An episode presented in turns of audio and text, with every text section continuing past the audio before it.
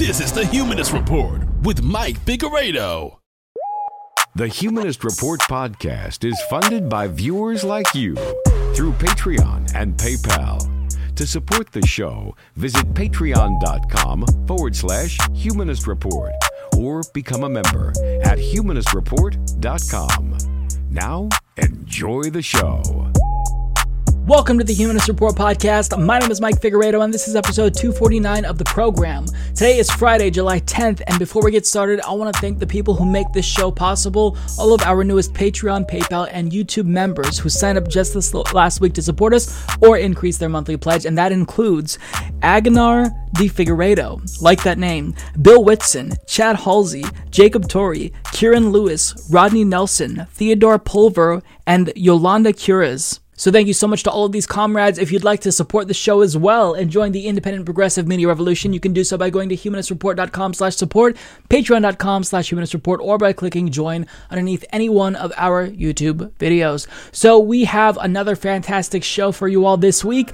We'll talk about Trump and how he's officially given up on trying to fight COVID-19, and some of his staffers reportedly hope that Americans will just grow numb to all of the deaths caused by the pandemic. And he's also pressuring governors to adopt his strategy of pretending it's not a thing by forcing schools to reopen in full by fall.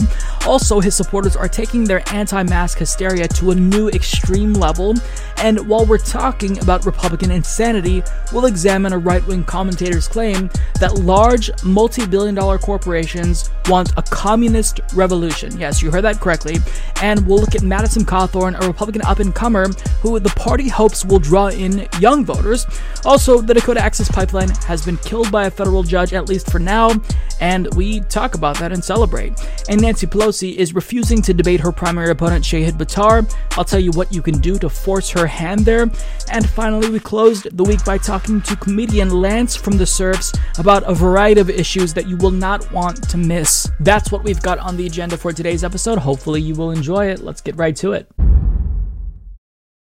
So, contrary to what Donald Trump wants you to think, COVID 19 cases in the United States are continuing to rise. In fact, on July 3rd, we broke our own record with more than 57,000 new cases in one day.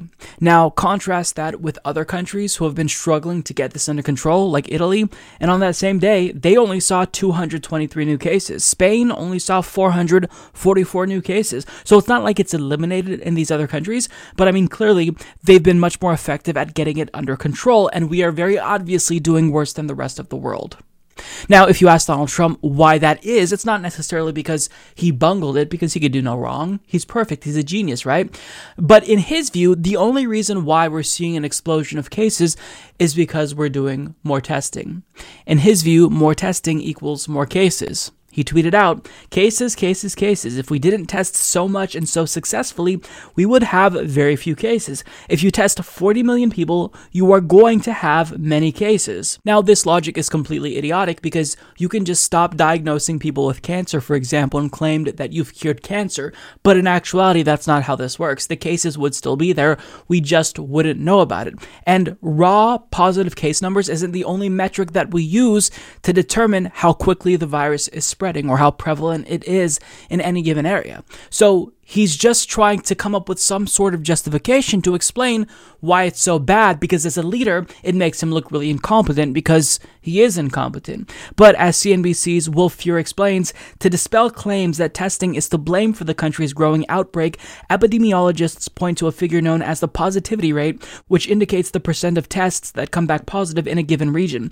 The data point is important because it indicates how broadly the virus is spreading throughout the community.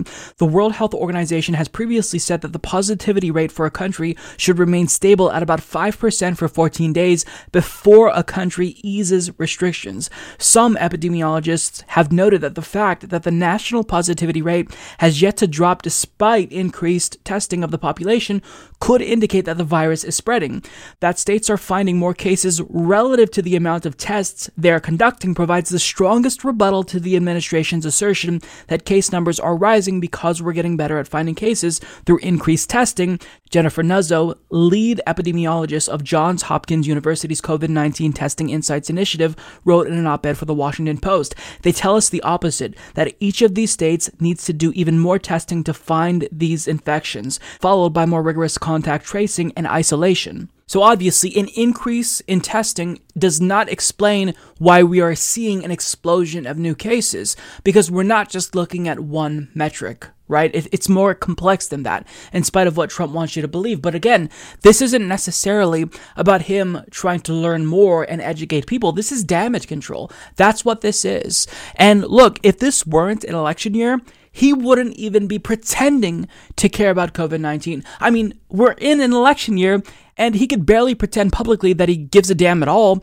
But I mean, this is exactly why he's tanking currently. If you look at Real Clear Politics polling averages, Joe Biden is ahead of him by eight 0.7 points. And Joe Biden is winning currently at this point in time, not because Joe Biden is an exciting figure or he's coming up with new policies that are exciting young people and making them want to come out and vote. No, it's because he's saying common sense things that we can all see about Donald Trump and how he's bungled his response to COVID 19, something that we could basically have under control had we acted sooner and actually taking it seriously, but we're still not really taking it seriously. So when you see the way that Joe Biden is attacking him, and not necessarily a political way, but just a common sense way, I mean, it's not really that surprising why Joe Biden is ahead. Take a look at what he's been saying about Donald Trump. As other leaders in other countries took the necessary steps to get the virus under control, Donald Trump failed us. In a blistering speech in Wilmington, Delaware, the presumptive Democratic presidential nominee blamed Trump, saying the country is hardly better off than it was in March. How are we in this many months into this and still, still don't have what we need? You know, the steps you've taken so far haven't gotten the job done, Mr. President. Fix the shortage of PPE for our healthcare workers before you tee off another round of golf. In contrast to Trump downplaying the need for testing, we didn't test, we wouldn't have cases. The former vice president called for an increase and contact tracing. And on masks, we absolutely need a clear message from the very top of our federal government that everyone needs to wear a mask in public. It's if I have an undiagnosed, I have it, it's to protect you against me, it's to protect other people. Yeah, I mean, everything that Joe Biden is saying about Donald Trump here is accurate. The extent to which Donald Trump has bungled COVID 19 cannot be overstated. He had this election, I think, on lock, right? He was cruising towards reelection, and had he acted to get this under control in a serious way, I mean, we could move on. We could move past this, and it would basically not hurt him politically. But because he's been such a colossal failure of a leader here, well, this paved the way to uh, Joe Biden taking the lead. And rightfully so. And Joe Biden is putting out attack ads against Donald Trump. And, you know, even though not all of his ads are good, some of them are terrible, things like this are going to land because people want a leader who is going to actually make an attempt at getting us past this pandemic. You are going to be so proud of your country. We're going to win so much, you may even get tired of winning. And you'll say, please, please, it's too much winning. We can't take it anymore. Mr. President, it's too much. And I'll say, no, it isn't. We have to keep winning. We have to win more. We're going to win more. Now, that is an ad that shouldn't just embarrass Donald Trump, it should embarrass all Americans. Because when you compare how poorly we're doing with regard to COVID 19 to other developed countries, I mean, our response has been abysmal. I think Kyle Kulinski basically put it best when he said our response to this was akin to the way a failed state would handle a pandemic. It just, it, it's been non existent. Um, not only are you not trying to get it under control, but the response economically to people who are suffering has been laughable. You gave Americans a one time payment of $1,200. So, I mean, there's so much to critique when it comes to Donald Trump and the way that he's mishandled COVID 19 up until this point, but the election is months away. So, if he even was acting as a self interested individual with any brain cells that still function, he'd at least try now to get it under control before the election. But basically, all he's doing is hoping that it goes away. That's been his response. And if you think that I'm uh, being facetious here, No, he literally is basically just crossing his fingers and hoping that this goes away. President Trump repeated his claim that the pandemic will soon disappear. I think that at some point uh, that's going to sort of just disappear, I hope.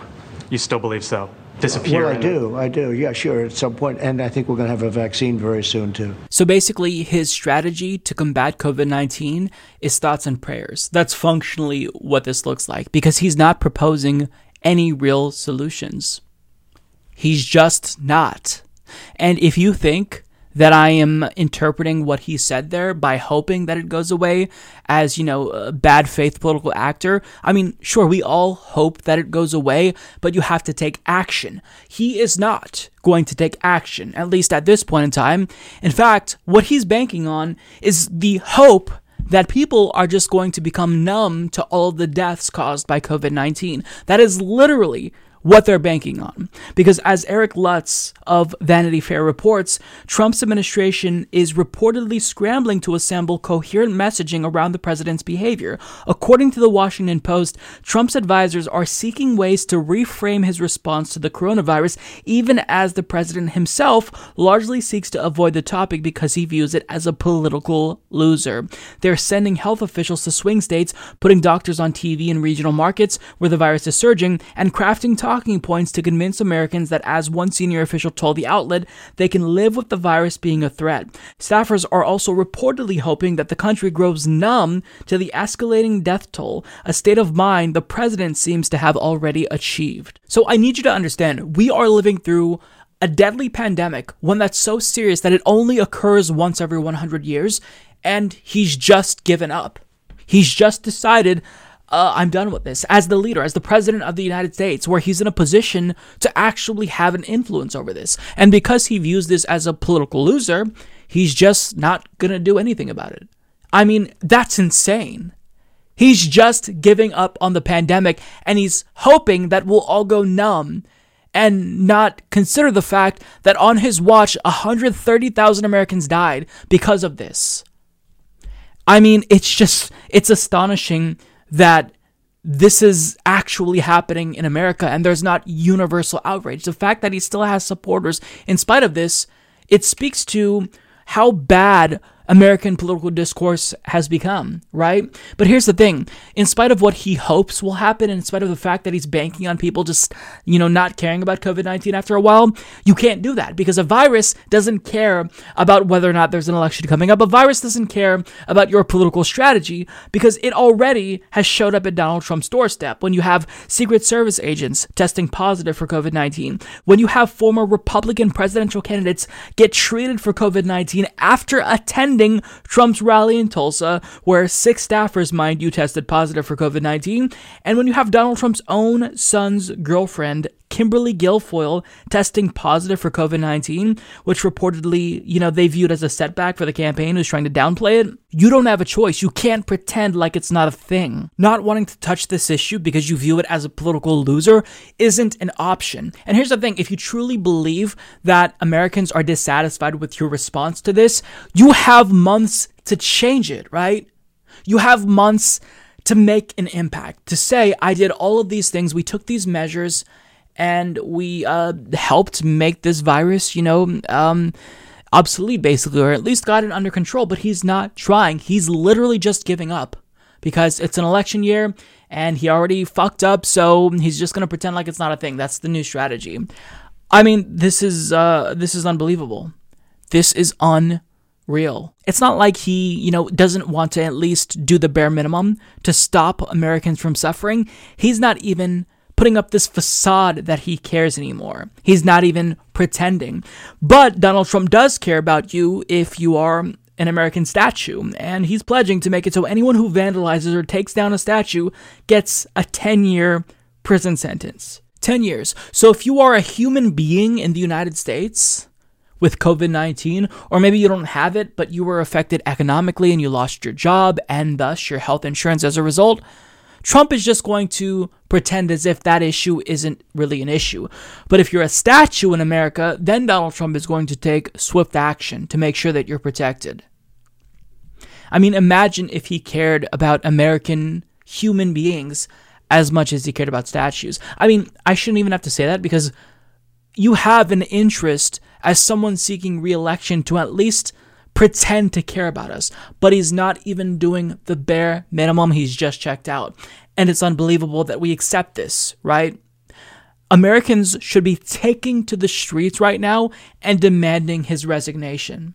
That's what we should be doing. That's how poorly he's handled this. That's how badly he's fucked up. The fact that we are just allowing the sitting president to pretend as if COVID 19 is no longer a thing that is honestly embarrassing. The fact that he has any allies in Washington, the fact that he has any supporters voting for him, that is embarrassing. So, I mean, I don't know what else to say. He is not going to get this under control before the election, and he's just given up trying because he doesn't believe he is able to. So he's just said, fuck it, um, I'm moving on to the next issues statues, uh, burning the flag it's honestly just I don't have the words to explain this. Like we're going to look back at this moment in history and we're going to be embarrassed that this guy actually did this and we allowed it to happen without everyone universally demanding that he step down immediately because 130,000 Americans have died. I mean, we invaded two countries because of 9/11, which killed 3,000 Americans. And now 130,000 Americans have died due to a deadly pandemic, and the response has just been meh. And we're all okay with that. I mean, it's unbelievable. So, this is why he is going to end up losing. It's because of this.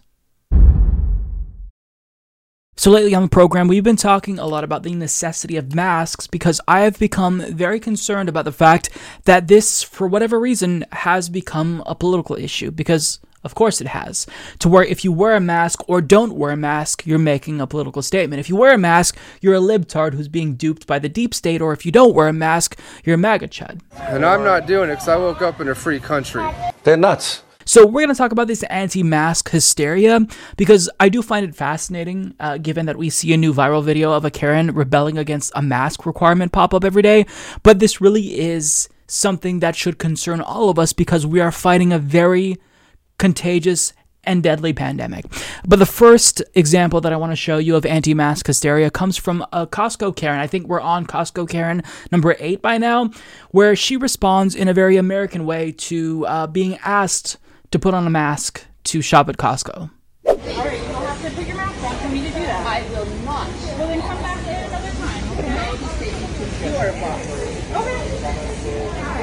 He's going to require the same. If you want to step outside here, I'll have him come meet you no, outside. Right here. Then you need to you need to do that. That's our policy. I'm sorry. Can I help you guys? Right. I'm with you. We're going to walk outside. No, I'm going to have them come out and, and, and I'm going to have him come out and see you. Um, nothing wrong with it. We have three of them yet. That is a grown ass woman sitting on the floor of a Costco throwing a temper tantrum like a toddler because she was asked to put on a mask. Now, I wish I could say that that's like the worst example of rebellion against masks that we've seen, but this next video of a Karen in a Target is even worse because she literally is so anti mask that just the fact that Target had a display of masks that they were selling, well, that's a big enough political statement that she found it personally offensive to her. So she decided to uh, take it down and destroy it, quite literally. I'm not playing your game. This over. This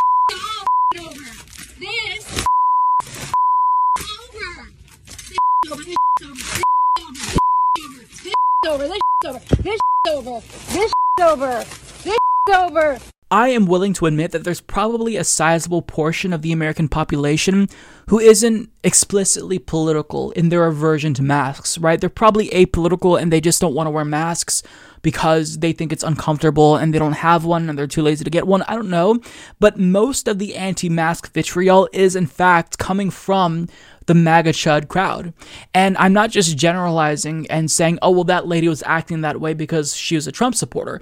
She literally admitted that she's a Trump supporter, and not just any MAGA chud, but a level 100 MAGA chud who is deep into QAnon conspiracy theories. Did everything that Donald Trump was elected to do. You can read about it on Twitter, you can read about it in the news. All of the all of the deep state politicians, all of that stuff has happened. It's done. Okay. So I was hired to be the, the QAnon so spokesperson. Melissa, what, I mean, if you spin around, and just put your phone down. What? First, okay? You should put your phone down. Oh my God. So that's what we're dealing with. These are the people who are driving the anti mask hysteria in America. And I'm not going to try to, you know, decode her stupidity that we saw there because it's it's useless. Basically, they are subscribing to this vague, almost abstract idea that if they wear a mask, then they are agreeing to give up their liberty. My body, my choice, apparently. Because if the government requires that you do something, well, then that by definition is against freedom. So they're not allowed to require us to wear seatbelts. They're not allowed to uh, tell us to wear clothing in public. So if you want to hang dong in Walmart, that's just freedom.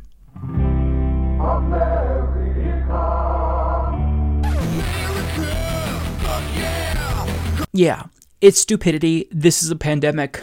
Just put on a mask. Nobody likes wearing a mask. It's uncomfortable, it's hot, and if you have glasses, then they fog up your glasses but it's a pandemic. If you want to be in public, if you want to reopen the economy, then they're essential. Otherwise, we can go back to self quarantine again. I mean, you can't have it both ways. The people who are saying open up the economy are the same people who are saying, I don't want to wear masks. Well, you don't get to have your cake and eat it too. It's a virus. It doesn't care about your political predispositions. It's a virus that is absolutely ravaging our country. We lost 130,000 Americans because we've just pretended like it's not a thing. So you can't just not wear a mask. And it's not just that people individually are rebelling against masks. Now the anti mask discourse is evolving or devolving, I should say, to where it's now much more nefarious. It's not just, you know, like you're part of counterculture and you're edgy to wa- not want to wear a mask. Now, MAGA chuds are shaming people who choose to wear a mask. Now, someone who I thought they loved, Judge Jeanine Pirro on Fox News, America's Karen, actually got a lot of backlash because she posted a photograph of herself wearing a mask in public. Now, even though not all of the responses to this were bad, there were so many dumb fucks who chose to shame her for wearing a mask that this level of political discourse, this level of vitriol is honestly just it's it's shocking even for Fox News's audience. So one person responded to her picture saying, "Take it off, judge. Don't be a sheep. You're better than that." Another person said, why? You look ridiculous. You're outside for fuck's sake. Another person said, I'm usually with you, but on this, no. You're being duped. The mask is political, has nothing to do with health. This one got a thousand likes, by the way. Uh, another person said, Come on, Judge, get over the scam already. I would be more impressed with no mask, hashtag fake, hashtag plandemic. This person says, Take it off, please. You are inhaling your own CO2 at 8,000 ppm within a few minutes. That is toxic. It creates an acidic environment in your body within which errant cell reproduction thrives equals viruses, cancer, fungal, and bacterial infection. Pneumothorax is also possible. Now, this person sounds like an expert based on all of the words he was using. Very big words here, bigly.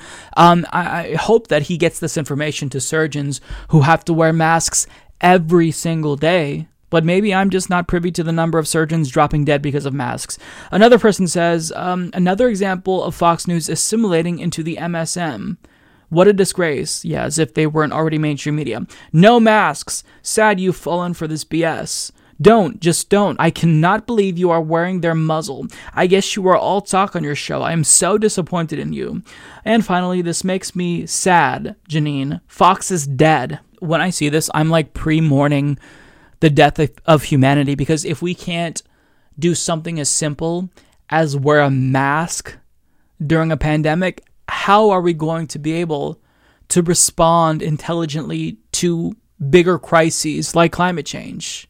What if there was like an asteroid that was coming to Earth and we had like a year to uh, take action? I feel like I'm reciting the plot of Deep Impact or something, but I mean, what if that were the case? Would there be anti uh, asteroid deniers. I mean, we, we just we can't make it with this level of delusion. And there's a lot more examples of that that Travis Gettys of Raw Story cataloged. But I mean, at this point, the issue is truly devolving. And it's so serious to them. Like, they take this so seriously that one MAGA chud in Pennsylvania that Status Coup's Jordan Chariton interviewed literally equated wearing masks, the mandate to wear masks, with the Holocaust.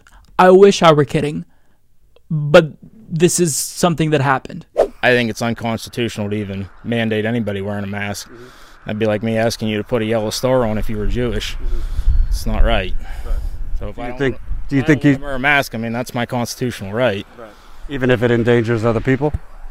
I mean, if you're afraid of getting it, wear a mask. I'm not afraid of getting it. No, but I'm saying even if like if you were around other people, you're not wearing it. It might be your constitutional right, but even if you could jeopardize others if you have it without knowing it. It'd be like putting a fence up and saying, "Well, we're trying to stop mosquitoes with a chain link fence." Hmm. I mean, it it doesn't it doesn't seem like it's preventing anything.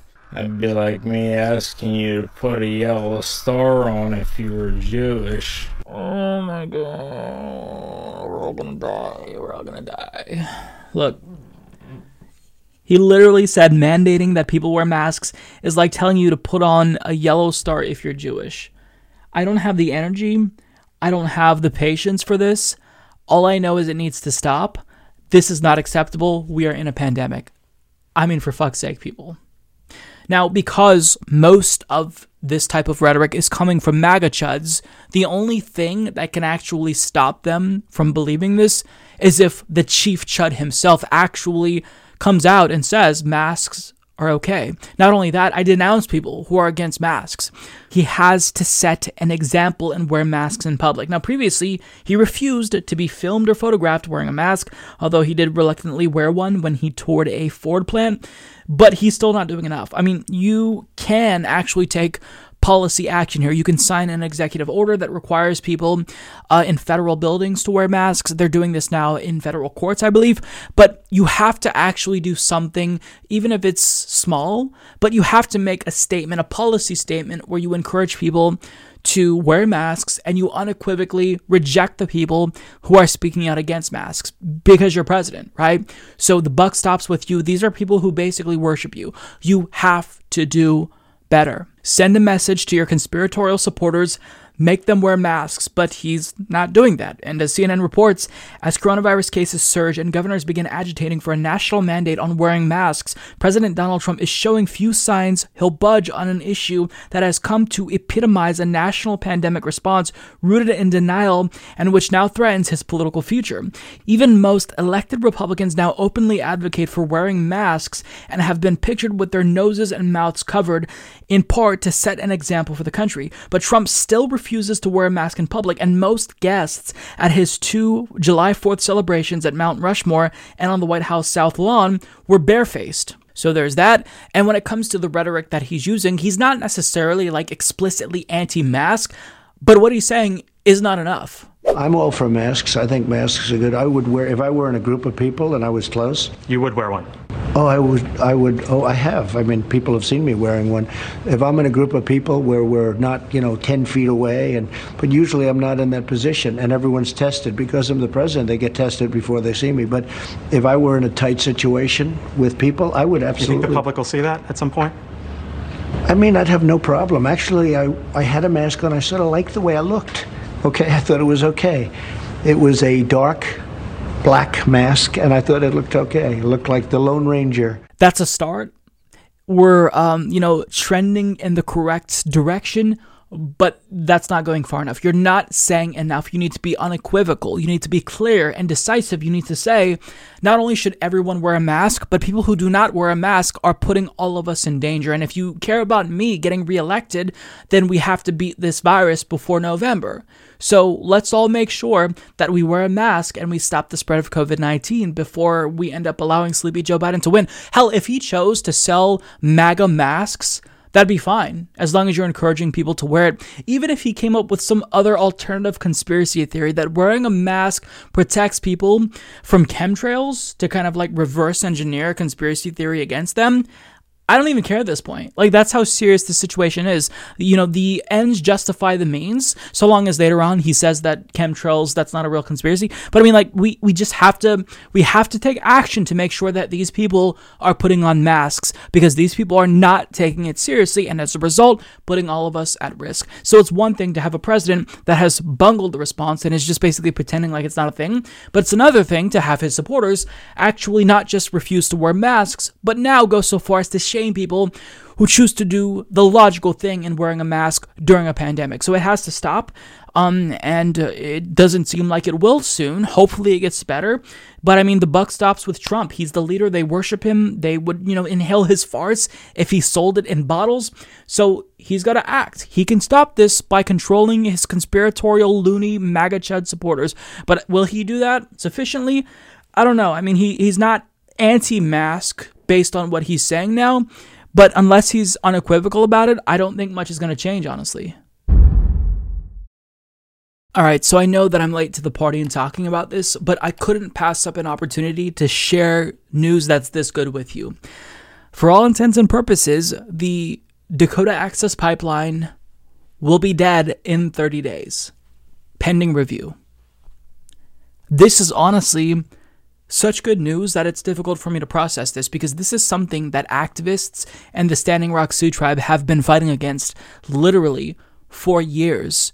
Um, and the fact that this is happening is honestly shocking to me. So let's get to the details here. Jacey Fortin and Lisa Friedman of the New York Times report the Dakota Access Pipeline, an oil route from North Dakota to Illinois that has inspired intense protests and legal battles, must shut down pending an environmental review and be emptied of oil by August 5th, a district court ruled on Monday. The decision, which could be subject to appeal, is a victory for the Standing Rock Sioux tribe and other Native American and environmental groups who have fought the project for years and a significant defeat for President Trump, who has sought to keep the Dakota Access Pipeline alive.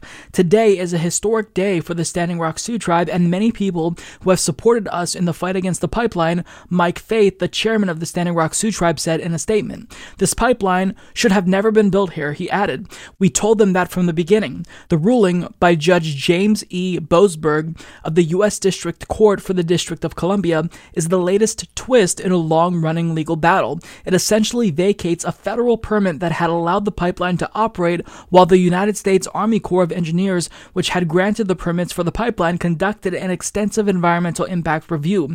Energy Transfer, the Texas company that owns the pipeline, said in a statement on Monday that it would file a motion to stay the decision and, if that failed, appeal to a higher court. We will be immediately pursuing all available legal and administrative processes and are confident that once the law and full record are fully considered, Dakota Pipeline will not be shut down and that oil will continue to flow, it said. In his opinion, Judge Boasberg wrote that the court was mindful of the disruption such a shutdown will cause, but that it had to consider the potential harm each day the pipeline operates. So there's a lot to process here, but I will say that this news comes just after we learned that the Atlantic Coast Pipeline, which is being developed by Duke Energy and Dominion Energy, have also announced that they're canceling their project as well. So, I mean, it's really great news all around for the environment. But I will say, uh, I'll be honest here, not to rain on everyone's parade, I'm a little bit skeptical that this will stand. This will be appealed, and whether or not, you know, a court at a higher level will maintain the same stance, you know, it's, let to, it's yet to be seen.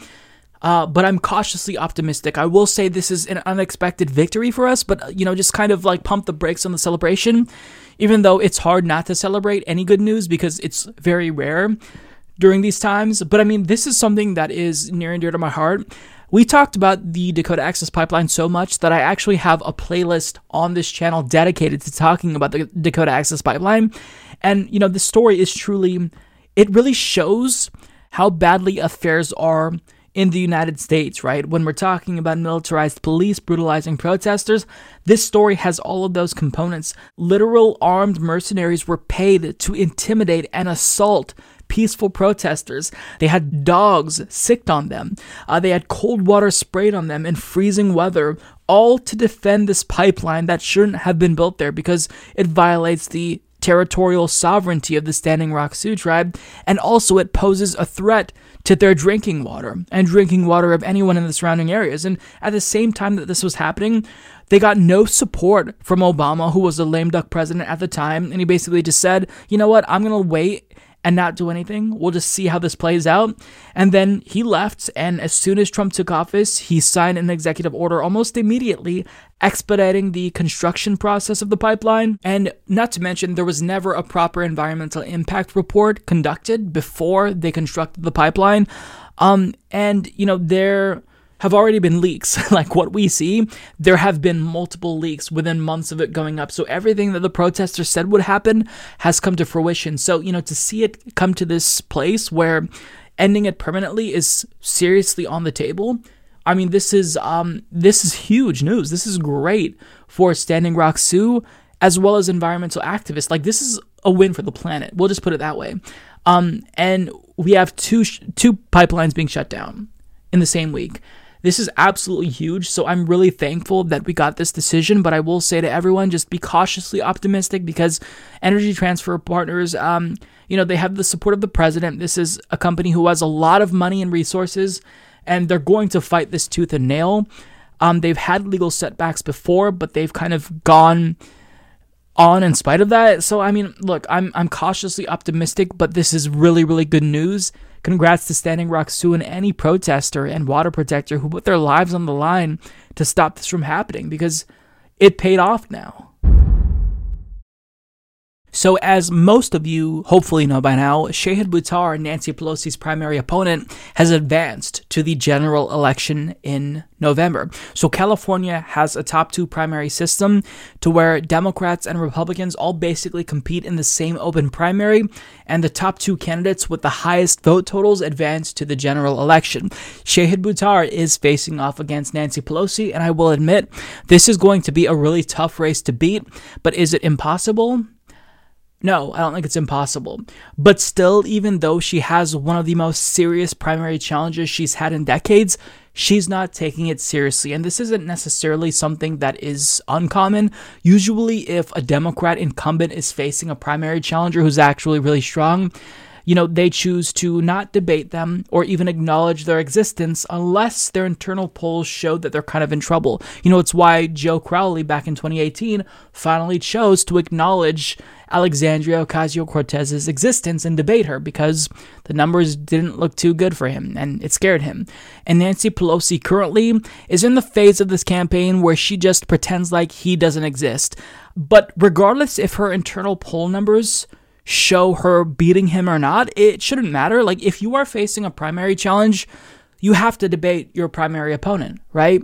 AOC absolutely destroyed her primary opponent, but she still debated her because that's what you have to do in a democracy, right? You're not entitled to your seat in Congress. You have to allow your constituents to hear alternative voices. I don't care if it's someone who I support or not. I mean, Ro Khanna, AOC, Ilhan Omar, Bernie Sanders, if you have a primary opponent, you should be required to at least debate them three times. But that's not what we get. You have to basically twist their arms to get them to agree to a debate. And the fact that we even have to do this in a democracy is infuriating, but here we are. Now, Shahid Buttar is trying to get Nancy Pelosi to agree to a debate, and he tweeted out San Francisco deserves real representation in Congress. At the very least, Nancy Pelosi should show up for a debate. It's been 30 years since her last one. And he also links to a Sprout petition that you can sign. It has over 2,000 signatures where you can kind of maybe put a little bit of pressure on Nancy Pelosi to debate. But again, I will say that it's preposterous that we have to do this to incumbents, right? There needs to be some type of requirement or law to where if you're facing a primary opponent that reaches a certain threshold, if they're a serious challenge to you, then you have to debate them, especially in these top two primary states. You know, there's no excuse. In Washington state, in California, if you have a top two primary system and one of two candidates will win in a general election, they should be required to debate. It doesn't matter if it's two Democrats or a Democrat versus a Republican, a debate should be mandatory. It shouldn't be based on whether or not an incumbent will agree to it, because that's absurd. That's not democratic. Um, so I would encourage you to sign that petition. I think that petitions can be useful, but more importantly, you have to tweet to Nancy Pelosi, call her office, actually put real pressure on her, because if she has an option to just ignore Shahid Buttar, then she will. So the point is, we have to do what we can to help Shahid Buttar. I mean, like, this is going to be a hard race, but it's worthwhile because Shahid is a phenomenal candidate. Like, putting Nancy Pelosi aside, Shahid Buttar alone is someone who we desperately need in Congress because, unlike a lot of the elites like Nancy Pelosi who you see in Congress, he's a normal person. He's a normal person who has dealt with struggle, right? Who has actually faced adversity in life and wasn't handed everything with a silver spoon.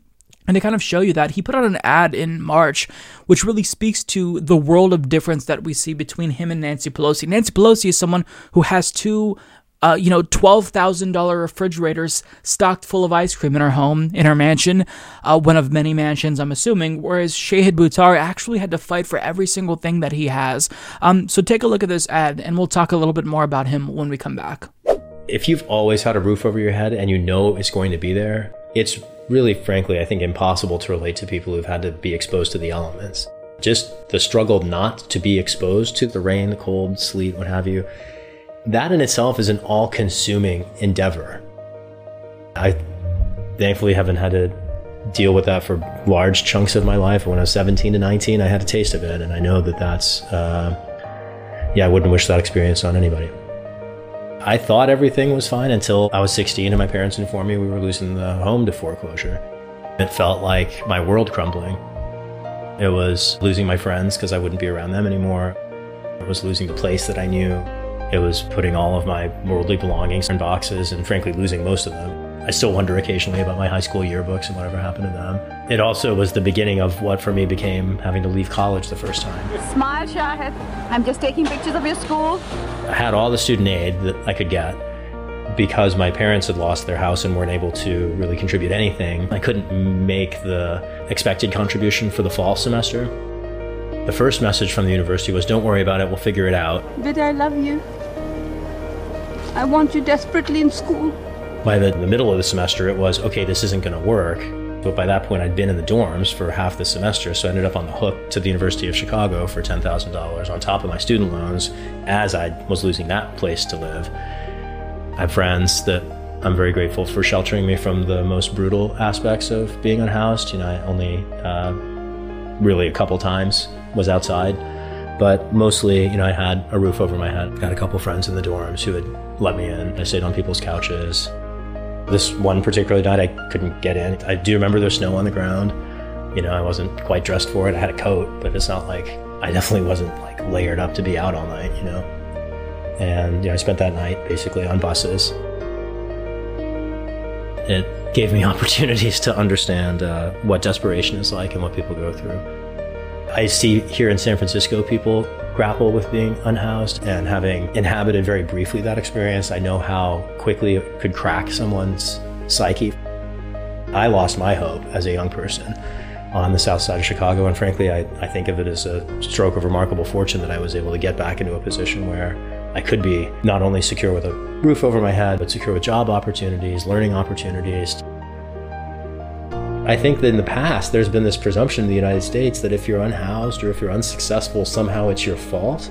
That's never been true, and it's particularly untrue as wealth gets siphoned up to the 0.1%. More and more Americans are in a position where even if they have a roof over their head, they're, they're not sure if it's going to stay there. They're not sure how to keep it. We have plenty of housing for everybody. And the fact that we let apartments go empty so that they aren't available for people to live in, I think that that's just a foolish choice in my mind, making sure that everybody has housing isn't just serving the people who are unhoused. It isn't just serving the people who are housing insecure. It serves our communities because it means that our communities and our country can benefit from all of the contributions that everyone has to offer. And the idea that we have made housing such a market driven commodity instead of a human right is just a reflection of our mislaid priorities as a society. It's one of the things I want to help correct. That is a powerful ad, and Shahid Buttar is a phenomenal candidate. Now, what I usually say is in these types of races, I think that the insurgent lefty candidate is going to win so long as enough people hear about him or her. But in this instance, I think that name recognition is important.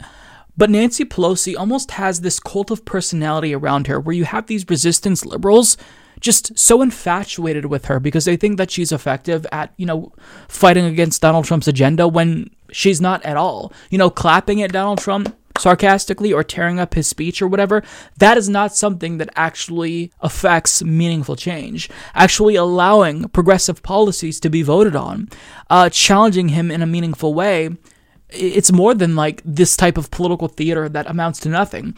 And you have to try to break the hold and break this type of trance that centrists are in, this infatuation that they have with establishment Democrats. So even if people know about the option in Shahid Buttar, I still think a lot of them would opt for Nancy Pelosi specifically because they kind of worship her and see her as the anti lefty, anti progressive who's just, you know, holding the center because that's what she said she has to do.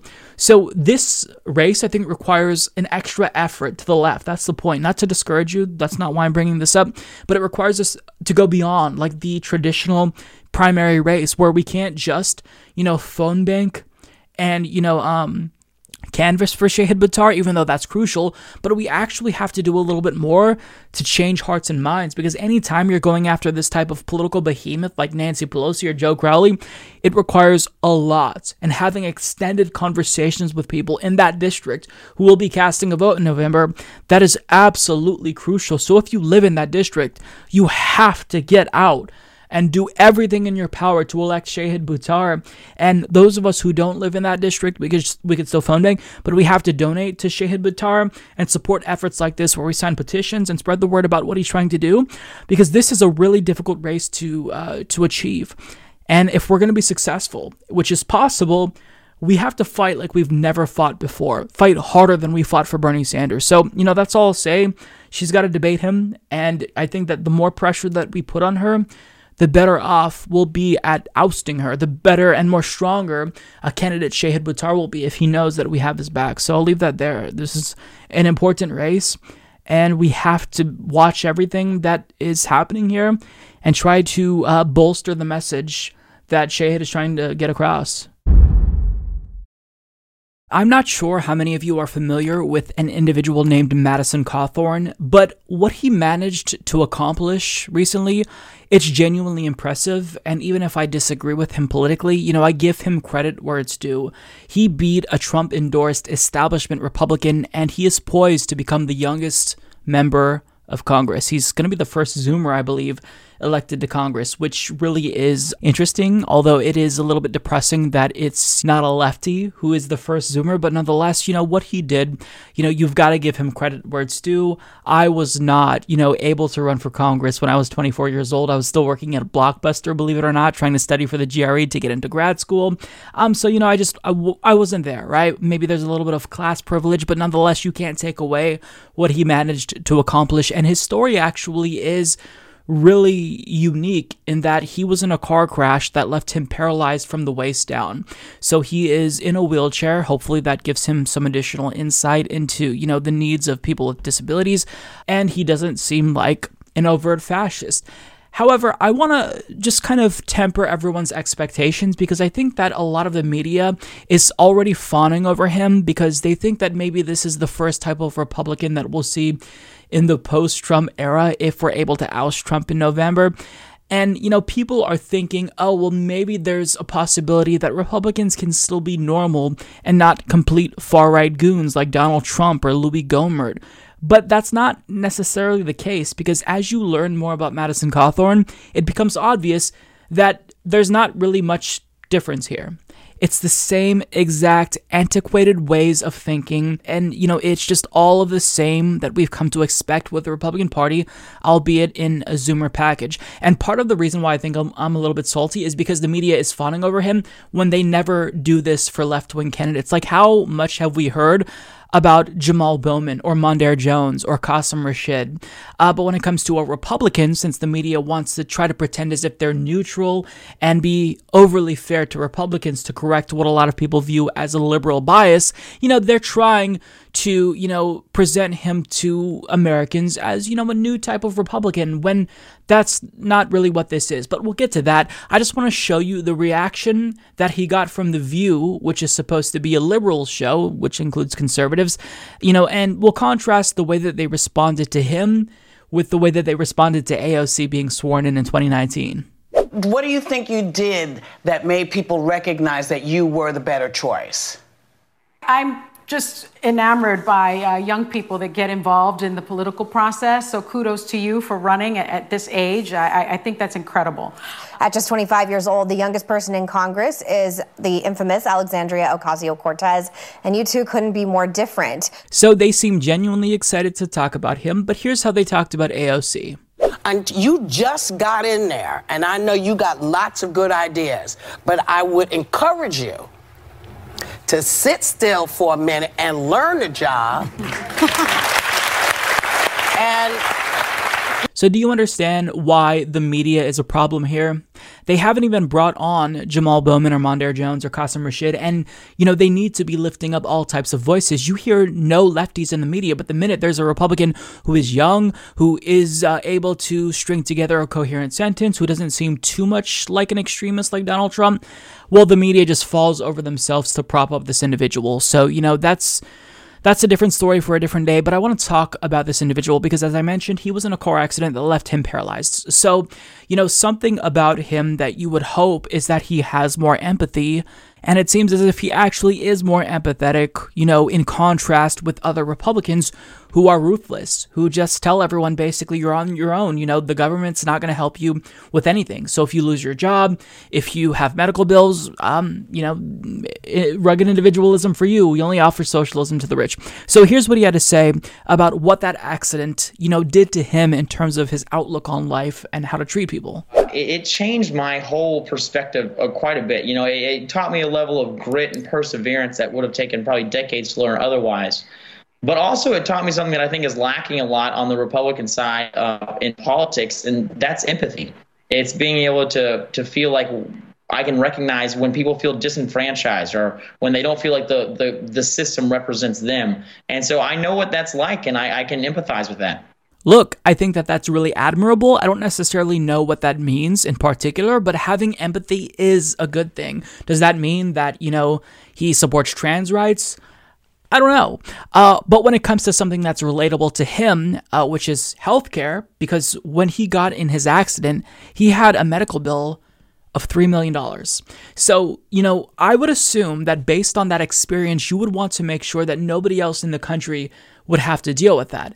Except when it comes to healthcare, he doesn't actually take that position. The, the accident left you with $3 million in medical debt, which is why you plan to make healthcare reform one of your signature issues. And I think that's extremely admirable. Uh, you are against free healthcare for all. So I want to understand what is your plan, especially since we are seeing tw- 20 million people quit uh, uh, will be out of work due to COVID 19. So I'm assuming your health care plan has nothing to do with employer related insurance.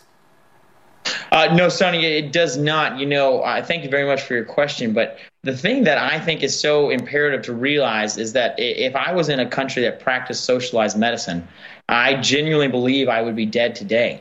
Uh, you know, I, at that point, whenever you're using a, a single payer, a free base market of uh, healthcare that gives healthcare to all, you obviously have to start rationing care. And I only had about a 1% chance to live. It was an absolute miracle that I was able to pull through. You know, I thank my doctors, I thank my God.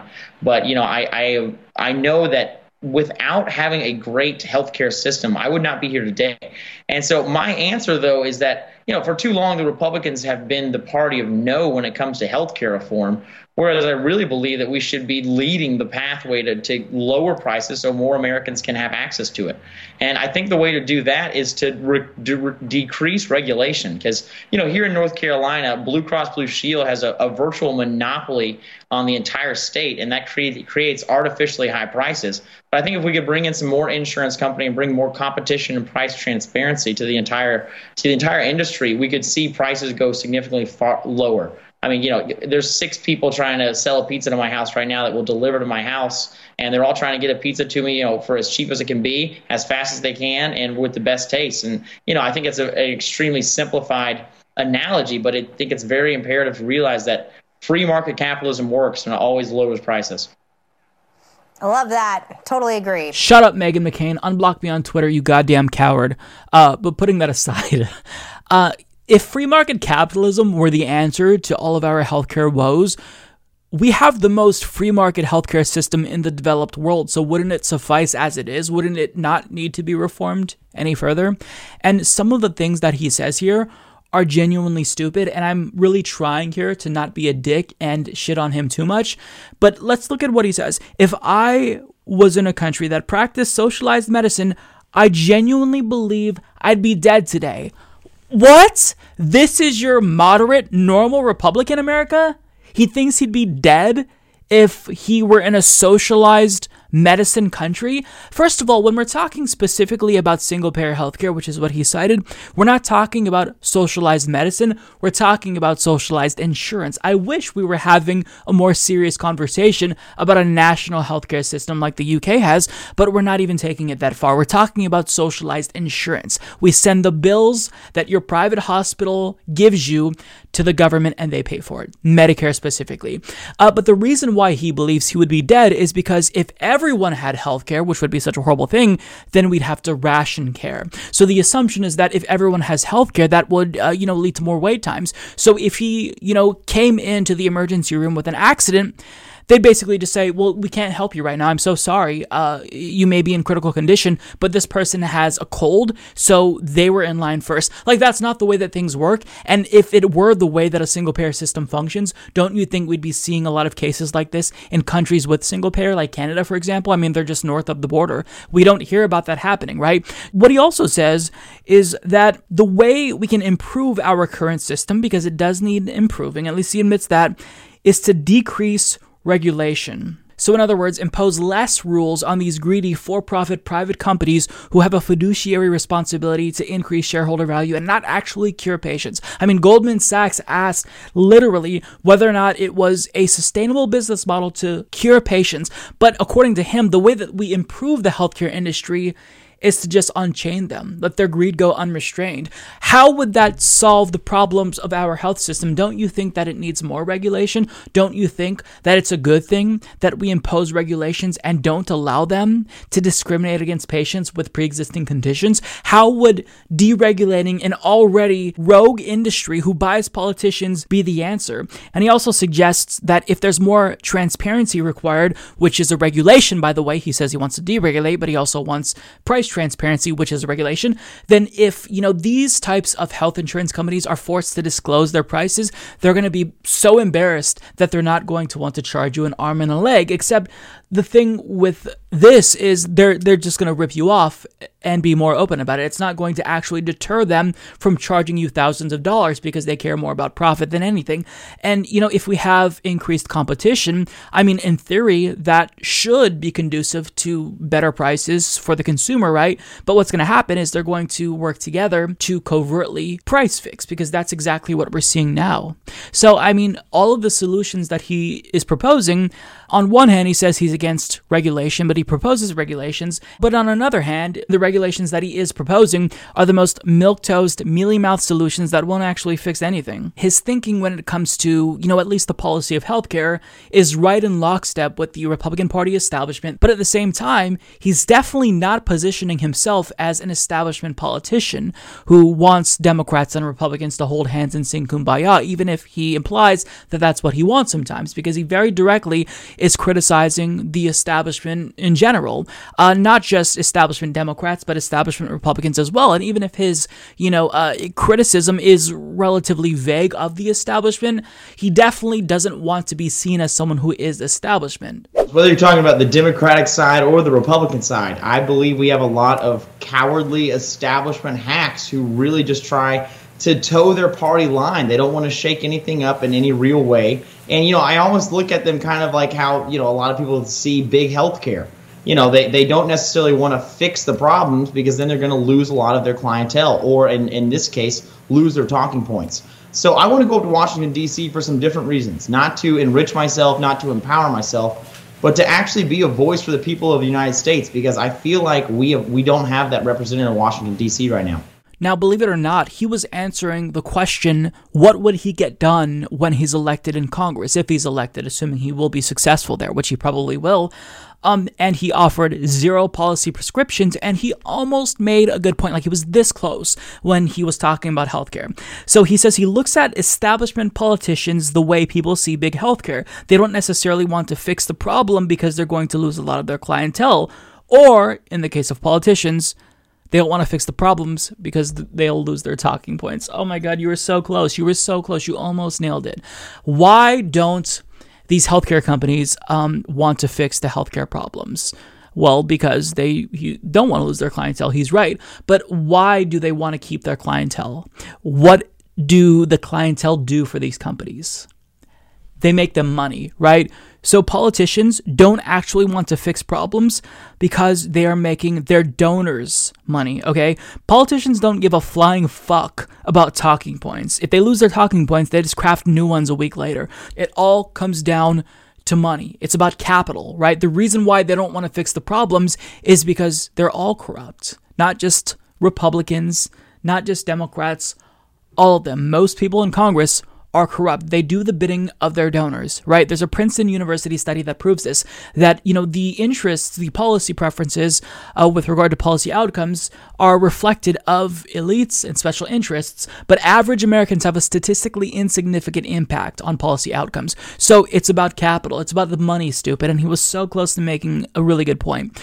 Um, so, I mean, he is close to actually hitting it on the head, but at the same time, he's not, right? Like he is someone who I think that people would like because again, he's a normal Republican seemingly and he's articulate, but he's not actually making any valid points and he's out of step with his generation. So it doesn't necessarily matter that he's going to be the first zoomer elected to Congress if he's not bringing in any new ideas, right? We care about young people getting elected because they bring in a fresh perspective, but what he's bringing is more of the same. And uh, Krystal Ball asked him, you know, as a zoomer, how is he actually going to represent Zoomers when they don't agree with any of the policies that he's proposing? This is what he had to say. Polling suggests that my generation is overwhelmingly left leaning.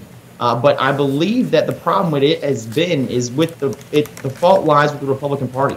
For so long, they've just had a poor messaging stance, and we've chosen these social issue hills to die on, which I think has really created a uh, an alienation of who would be Republicans, whereas the majority of my generation is filing undecided or unaffiliated. They don't think that the Democratic Party necessarily represents them, and they definitely don't think the Republican Party represents them. And so, you know, I believe that if we come out with a, a limited government appro- approach, which is the true cause of conservatism, one that says, hey, I want the government to get out of your life, I want fiscal responsibility, I want strong border protection, and I want a strong military, I think a lot of our generation can get behind that. Let's get the government out of these social issues and social squabbles where they don't belong, and let's let state governments handle that individually. But as a federal, uh, from a federal perspective, let's just focus on keeping people safe and building the framework for people to be able to thrive in their in their work and in their private lives. Here's why he's wrong. And this is definitely not going to attract millennials or zoomers because he's not addressing the root causes. So, in a late stage capitalist society, what are the implications of someone saying that I want to get the big government out of our lives? It means that you are adopting this alternative mode of governance. You want to get big government out, but you're going to shift the burden of governance to the free market, which means rather than having, you know, the big government lord over us, it's going to be large multinational corporations who control our lives. And you're basically opening the door to, you know, even more capitalism, which is the very system that has devastated millennials and zoomers. So if you don't actually right the economic wrongs created by capitalism, you're not going to pull them into your party. It's not going to attract them at all. What he's basically pitching here is libertarianism. This is not innovative. This is not a new ideology. And another thing he said about securing our borders, that is a xenophobic dog whistle. On top of that, he's actually hiding his social conservatism because he pitches to us, let's get the government out of these social issues and social squabbles where they don't belong. And let's let state governments handle that individually. There it is right there. There's the social conservatism that he was trying to hide because when you say, uh, let's get the federal government out of social issues and let the states deal with it, what that that means is that if Alabama wants to discriminate against transgender people, well, we're not going to step in and get involved. If, you know, certain states want to uh, ban same sex couples from getting married, well, that's up to the government. And this is the same thing that libertarians have been saying forever. Back in 2015, Rand Paul was talking about how we need to get the federal government out of marriage entirely. And that was supposedly like the woke position to take, when in actuality, it's not woke. You're just kind of sidestepping the issue entirely because you can't get the federal government government out of a lot of these social issues. You can't. Like when it comes to marriage, the federal government offers couples hundreds of benefits, for example. So, I mean, it's the federal government is inextricably linked here. So, by saying that, you're basically sitting on the fence and pretending to be woke when in actuality, you're just turning a blind eye to the bigotry that takes place in states at the state level. And it is a way to mask your social conservatism. This is what libertarians do.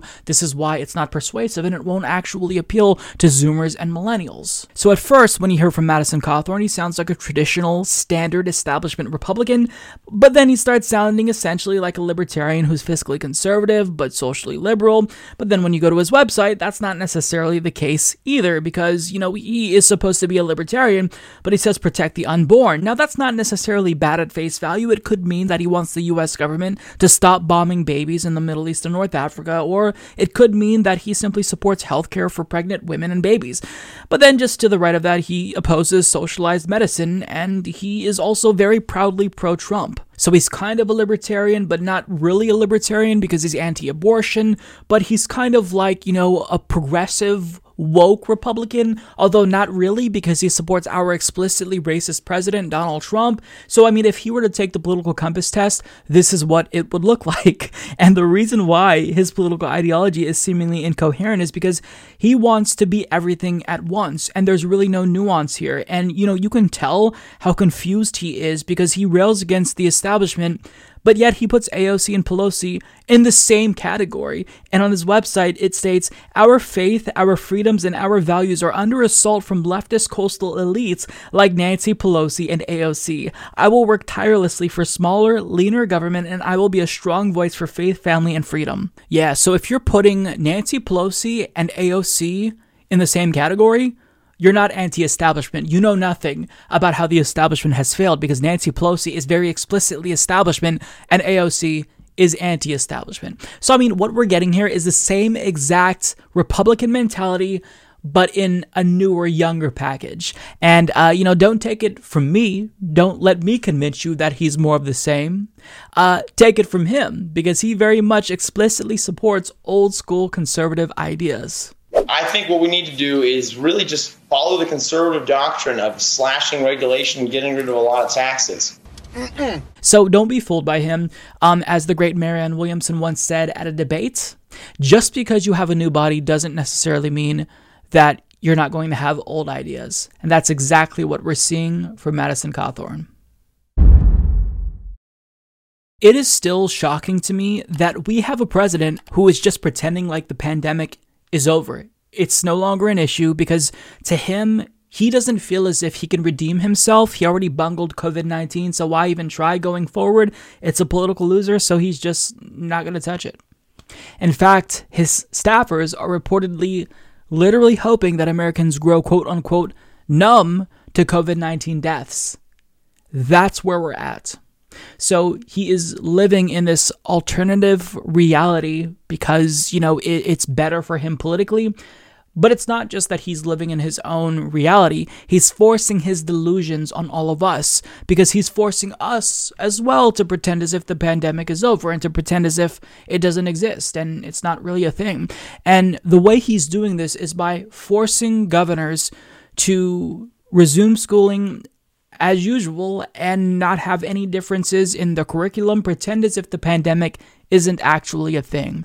This is the hill he wants to die on. So, as the Hill's Brett Samuels and Jessie Hellmann report, President Trump on Tuesday said the White House would put pressure on governors to get schools open in the fall amid rising coronavirus cases in the United States. At a White House summit, Trump signaled the full court press, saying it would not be good politically to keep schools closed. We don't want people to make political statements or do it for political reasons. They think it's going to be good for them politically, so they keep the schools closed. No way, Trump said during a White House event with government officials and school administrators. We're very much going to put pressure on governors and everyone else to open the schools, Trump added, after again claiming that the increase in cases is a result of increased testing. So he is using the same excuse. The reason why it only seems like we're doing worse than other developed countries is because we're doing more testing.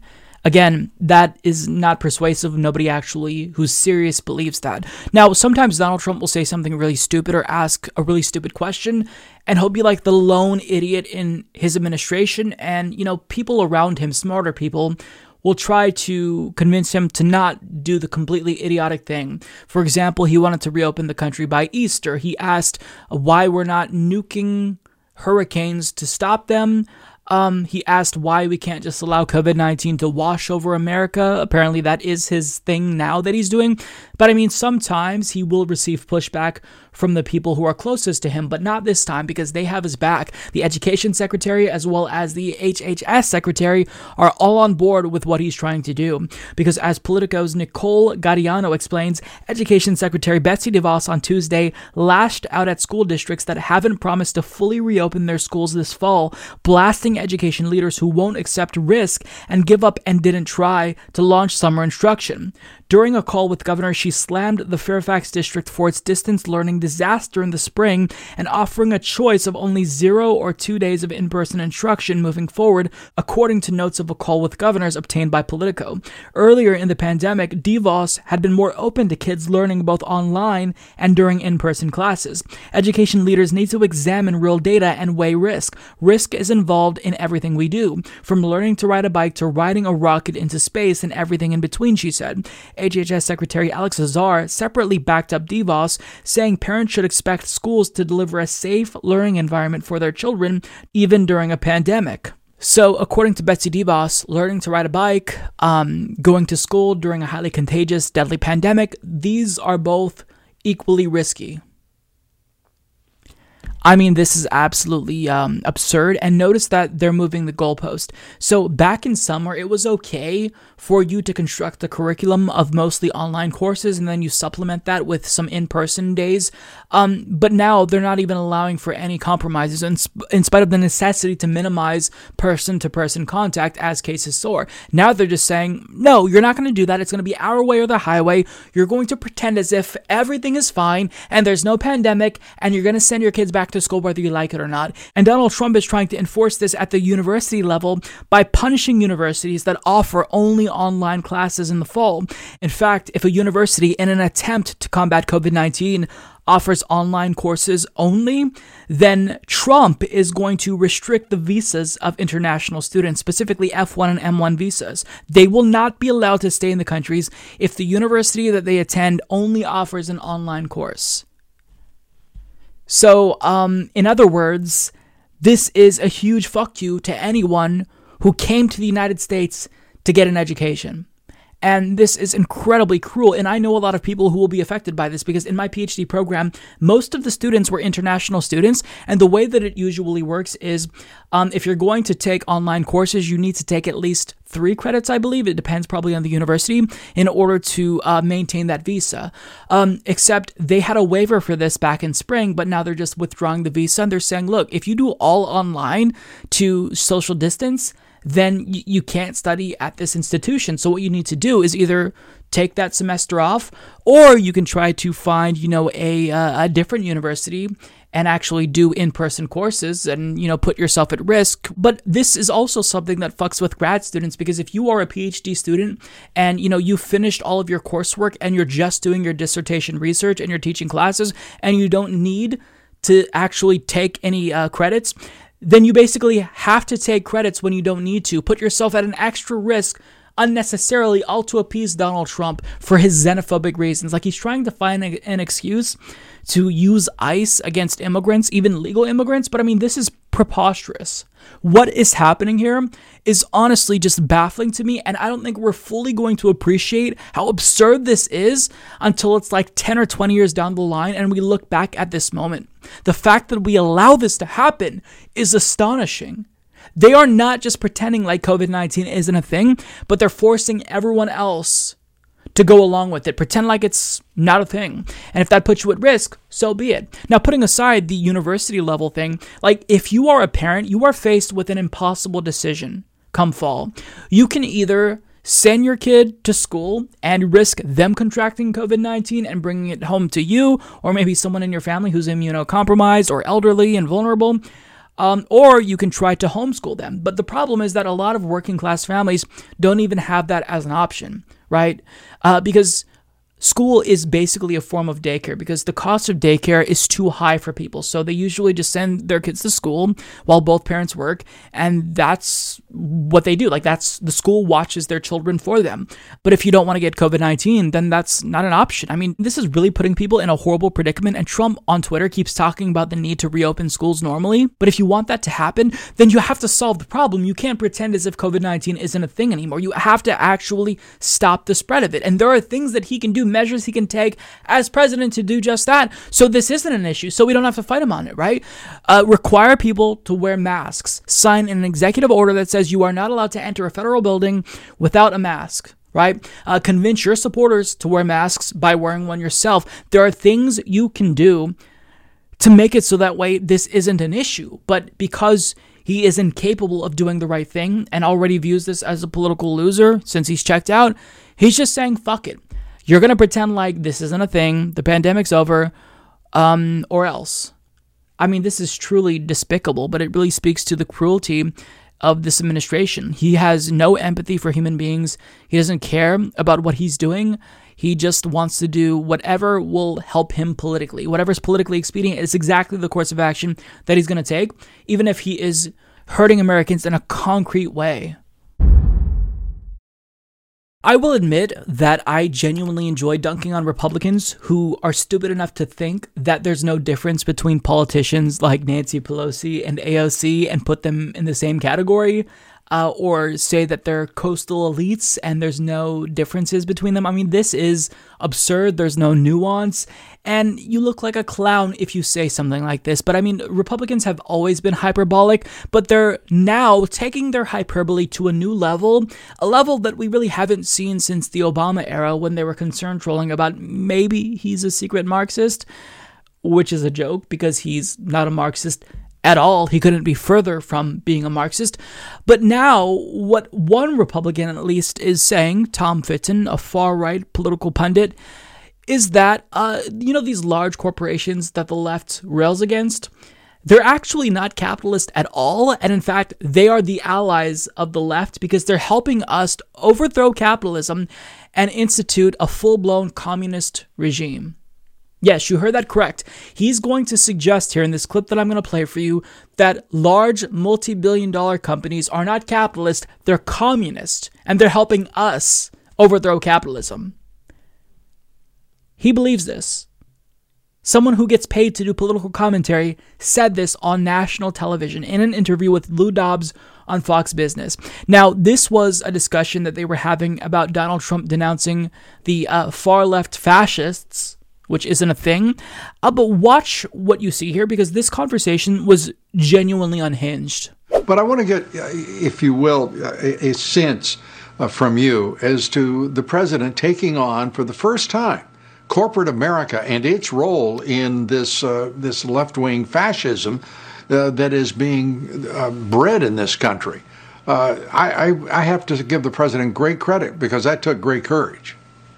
Well, that was the, one of the most important speeches, not only of his presidency, of any, but of any recent American presidency in terms of highlighting the left's assault on our freedoms. And one of the big, one of the dirty little secrets, the left would have you believe that corporate America is on, on the side of the right or conservatives. That's far from the truth. On cultural constitutional issues, uh, the leftists control the corporations. They're pressuring social media to censor uh, Trump, censor conservatives. They are subsidizing, literally, the left that's trying to overthrow the country now through a communist revolution. Uh, it's, it's a troubling time period, and, and we got to highlight that corporations are no friend of our values on these key issues. But when it comes to buying politicians, uh, rigging the economy, polluting the planet for profit, dismantling workers' rights, busting up unions, then these large corporations are definitely our allies. I mean, what a delusional take. Who believes this? Like listening to him speak almost made my head explode. That's how stupid this individual is. And it's so frustrating to me that the people who shill for capitalism the most are the ones who typically understand it the least if you want to understand the motivations of these types of large multinational corporations, all you have to do is follow the money. The one thing that they want to do is maximize profit, and that's it. They are not woke because they want communism or cultural Marxism, whatever delusional conspiracy theory you believe, any action that they take is going to be uh, to serve the interests of their shareholders, to maximize profits. And that's it. That's the one thing that you use to dictate their behavior, to try to predict what they're trying to do. The question is, will this make me money? If yes, then I will take that course of action. So, I mean, if you're a capitalist, then you should understand this the most. I, a socialist, shouldn't have to explain this to capitalists, but here we are. Now, Lou Dobbs, uh, also, we can't let him off the hook. He said that Donald Trump was so brave to uh, call out the role of corporate America in assisting left wing fascism. Left wing fascism is not a thing. Fascism is inherently right wing, right? It's right wing authoritarianism. It's totalitarianism that hinges on nationalism. So, I mean, for you to say left wing uh, Nash fascism, that's like saying the alt left is a thing. It's delusional, it doesn't exist, and you're basically just saying no you, but to the left, right? When we say you're being increasingly fascist as a far right party, your response is to say, well, what about the far left fascists? It doesn't work because that's not the way that ideology works because it's convenient for you. Um, so Tom Fitton, he says that the left is assaulting our freedom. So we'll kind of take this, um, you know, sentence by sentence here.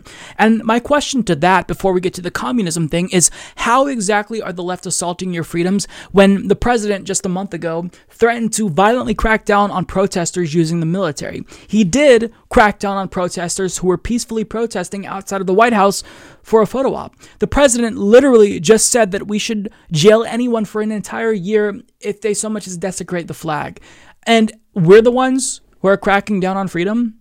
We're the ones who are assaulting your freedom? Remind me again who actually has power in government. Is it the left? No, it's the far right. So for you to say something like this, not only is it hyperbolic, but it's stupid.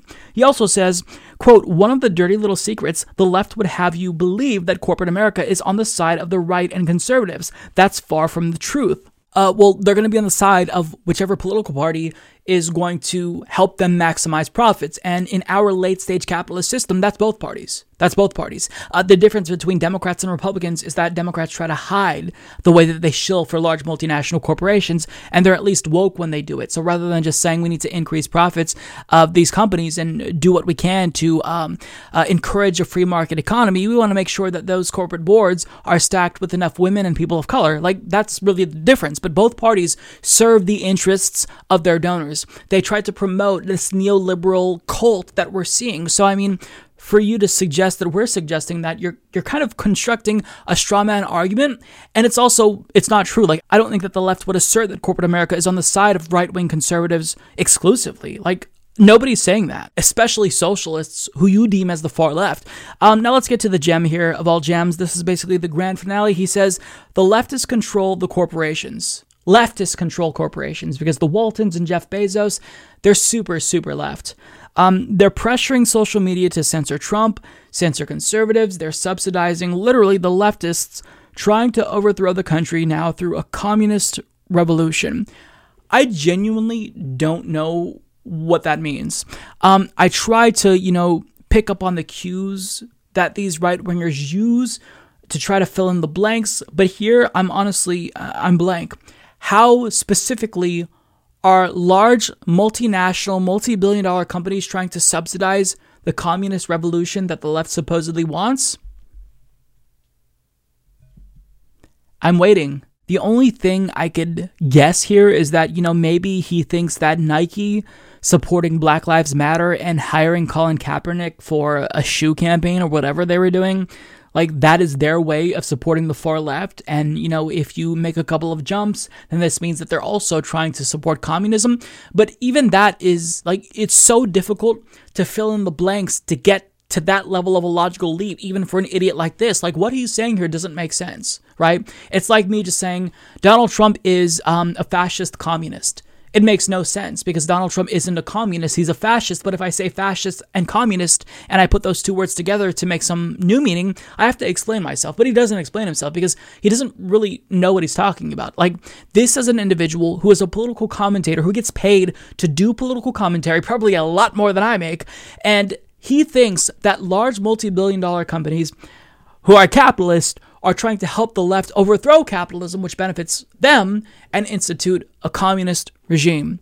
I mean, I don't think I have to really uh, dissect this. It's just stupid. And usually I try to avoid just saying, oh, well, what you said is dumb, because I think that it's intellectually lazy usually, and I can do better than that with regard to my own political commentary, but I genuinely don't know what to take away from this. He thinks that large corporations like Walmart want communism. Do you honestly think that Walmart or Amazon, Jeff Bezos want communism? Do you think that Elon Musk wants communism? In what world would billionaires and CEOs want communism. Because they are supporting left wing social causes like Black Lives Matter or LGBTQ rights, maybe that's why he thinks that these companies want communism, but they're supporting these social causes at a surface level specifically because they think that that is going to get them more money. Because if you virtue signal, if you say, hey, we support you because here's a rainbow flag, maybe you hope that gay customers will want to come in and uh, you know give you business. Maybe you think that you'll get some brownie points from people who support these social justice causes. But i mean i'm reading more into this than i need to because this is just genuine stupidity. And that's all that this boils down to. Like he's just trying to use buzzwords like communists. But if you're going to use these words you have to understand what they mean. You can't just throw around communism, especially within the context of large multi billion dollar companies, because I can assure you, they are the furthest from communism. Uh, nobody hates communism more than these companies. They are capitalist, and I promise you, um, they will never assist the left in instituting a communist takeover. That's never going to happen. Tom Fitton, please seek help. Uh, you absolutely need it. So, Representative Ilhan Omar recently gave what I think is a really powerful speech. And before I even tell you what this speech was about, who she was talking to, where she gave this speech, you already are probably assuming that there was a lot of backlash to whatever she said. And if you assume that, you would be correct because anytime Ilhan Omar says anything, whenever words come out of her mouth, right wingers are automatically outraged. It's almost like they're looking for reasons to be triggered. But with that being said, take a look at what she recently tweeted out a portion of her speech and try to see if you can spot the controversy. When America gets a cold, black Americans get pneumonia. Our communities are the ones that are bearing the burden of the coronavirus more than any other. People of color make up this proportionate share of low wage essential workers who have had to keep working in food production plants, grocery stores, and other workplaces despite the risk to their lives. We've also faced higher rates of joblessness to the rate to um, to the coronavirus crisis, while also suffering racialized police brutality and militarization. The mortality rate for black Minnesotans to COVID is twice as high as it is with other races. And for me, this is very personal because I lost my own father to the coronavirus. I see the pain and the havoc it's wrecking on black communities in Minneapolis. We must recognize that these systems of oppression are linked. As long as our economy and political systems prioritize profit without considering who is profiting, who is being shut out, we will perpetuate this inequality. So we cannot stop at criminal justice system. We must begin the work of dismantling the whole system of oppression wherever we find it. I mean, that was a deeply passionate and powerful speech. She spoke about how COVID 19, which is affecting all of us but disproportionately affects people of color, just took her father's life. So she is speaking from personal experience about the necessity to dismantle institutional racism. I can't figure out why anyone would disagree with what she said unless they're explicitly racist, but nonetheless, right wingers took issue with what she said. Um, the first that I want to talk about is Tucker Carlson's response. Now, I don't have to play the segment for you. I think that if you just see this image, the still image from his show, and look at the Chyron, it tells you everything you need to know about his reaction. We have to fight to preserve our nation and heritage. So she says we have to dismantle institutional racism and the systems that oppress people of color. And in response, conservatives take that as oh, she wants to destroy America. And as a result, we have to fight to preserve our nation and heritage. I mean, at this point, Tucker Carlson might as well just yell white power and show up to record with the white hood because his white supremacy is so overt and explicit at this point that you know, it's amazing to me that Fox News allows this to happen. And he's going to, you know, complain every time there's backlash when he says explicitly racist things and, you know, denounce cancel culture. But this is someone who should not be on the air who is explicitly white supremacist. Like, this is dangerous. People who are watching Fox News are getting basically what the KKK wants you to hear in things like this. But Tucker Carlson isn't alone because other Republican Party lawmakers were extremely offended by, you know, Ilhan Omar's perfectly reasonable speech. As John Nichols of The Nation explains, House Minority Leader Kevin McCarthy pushed the hyperbole button and tweeted, The Democratic Party has given up on America. All they want to do is tear it down. Trump Jr. demanded to know whether presumptive Democratic presidential nominee Joe Biden agreed with Omar's argument and warned if Joe Biden Biden wins in November, these are the people who will be the thought leaders in the Democratic Party. These will be the policies that the Democrats push. Wake up, America. Fox News host Tucker Carlson played Omar's statement about dismantling systems of oppression, labeled her a vandal, and grumbled that she hates us. Senator Marsha Blackburn took things even further. Ilhan Omar took an oath to defend and protect the Constitution, not shred it, roared the Tennessee Republican. Omar and her Marxist comrades are a threat to our democracy. Omar should resign. So let's just pause for a moment and back up. In response to her sharing her personal experience about how institutional racism affected her and led to her father dying, their response is to scream bloody murder, call on her to resign, accuse her of wanting to destroy America. There are no words to really capture how disgusting this party is. This is a white supremacist party, and this party should not exist. Cancel the Republican Party. They need to not exist. We already have a different right wing party who could take their place, the Democrats. This is just, this is unacceptable. And as uh, John Nichols put it, they're telling on themselves here with their outrage to her calling for the dismantling of institutional racism. They're telling on themselves. They're saying they don't want to dismantle institutional racism. They like that there's a racial hi- hierarchy in America and they want to keep it that way. Anyone who doesn't want to keep it that way, they want to destroy America because America is supposed to be white. That's basically what they're saying um, it's morally reprehensible, but these are the people who claim to have the moral high ground, right? They're religious. If you're Mar- Marsha Blackburn and Tucker Carlson claims to care about America, I mean, this is just disgusting.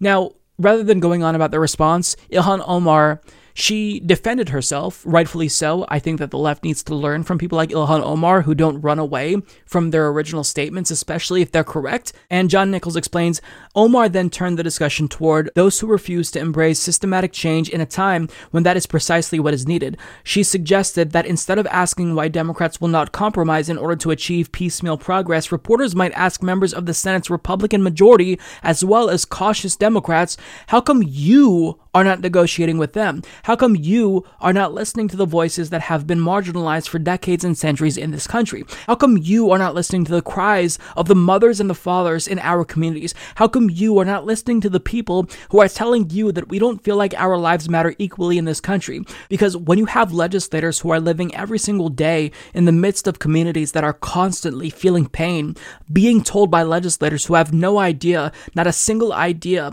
not because they've lived through it or because they represent people living through it, constantly telling them what should be and what can be acceptable treatment for themselves and for the communities that they represent. And I just think that is really the most emblematic part of this conversation, and it's truly why we continue to have a system that isn't equal for us. Yeah, beautifully put. Um, it's honestly deeply depressing and soul crushing that that speech, which is completely just not controversial at all, it should be common sense, was um the point of outrage for a lot of Senate Republicans.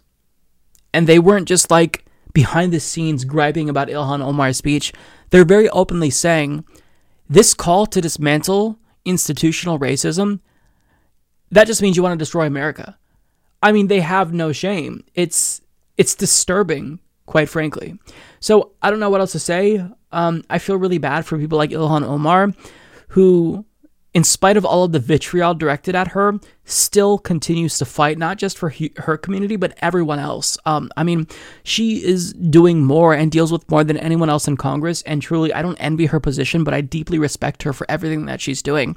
I mean, her speech is common sense, and it's sad that saying we should get rid of institutional racism is that controversial in 2020. But you have to understand that we haven't made as much progress as we wanted to believe that we've made, right? We made strides, sure, when it comes to social and racial justice, but um, race racism has the tendency to adapt to new political settings. It transforms, it evolves, right? So, you know, these people in Congress, like Marsha Blackburn and Kevin McCarthy, we have to end their careers. They have to be kicked out of Congress because it's not acceptable to have backlash, to feel outraged at the call to end institutional racism. That is the definition of white supremacy. So, unless you're living under a rock, then I'm sure by now you've heard that Kanye West will indeed be running for president, and he made his announcement on July 4th.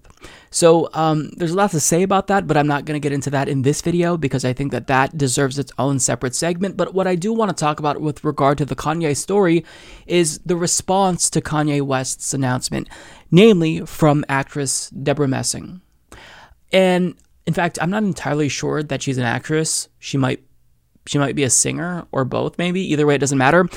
Her response was um, it was problematic to say the least. So, in response to Kanye West's announcement, she tweeted out, He's playing Jill Stein. He's trying to take young black voters from Joe Biden. It's disgusting. Yeah, that's going to be a big yikes from me. What's disgusting is this tweet. Because what is the implication of this tweet?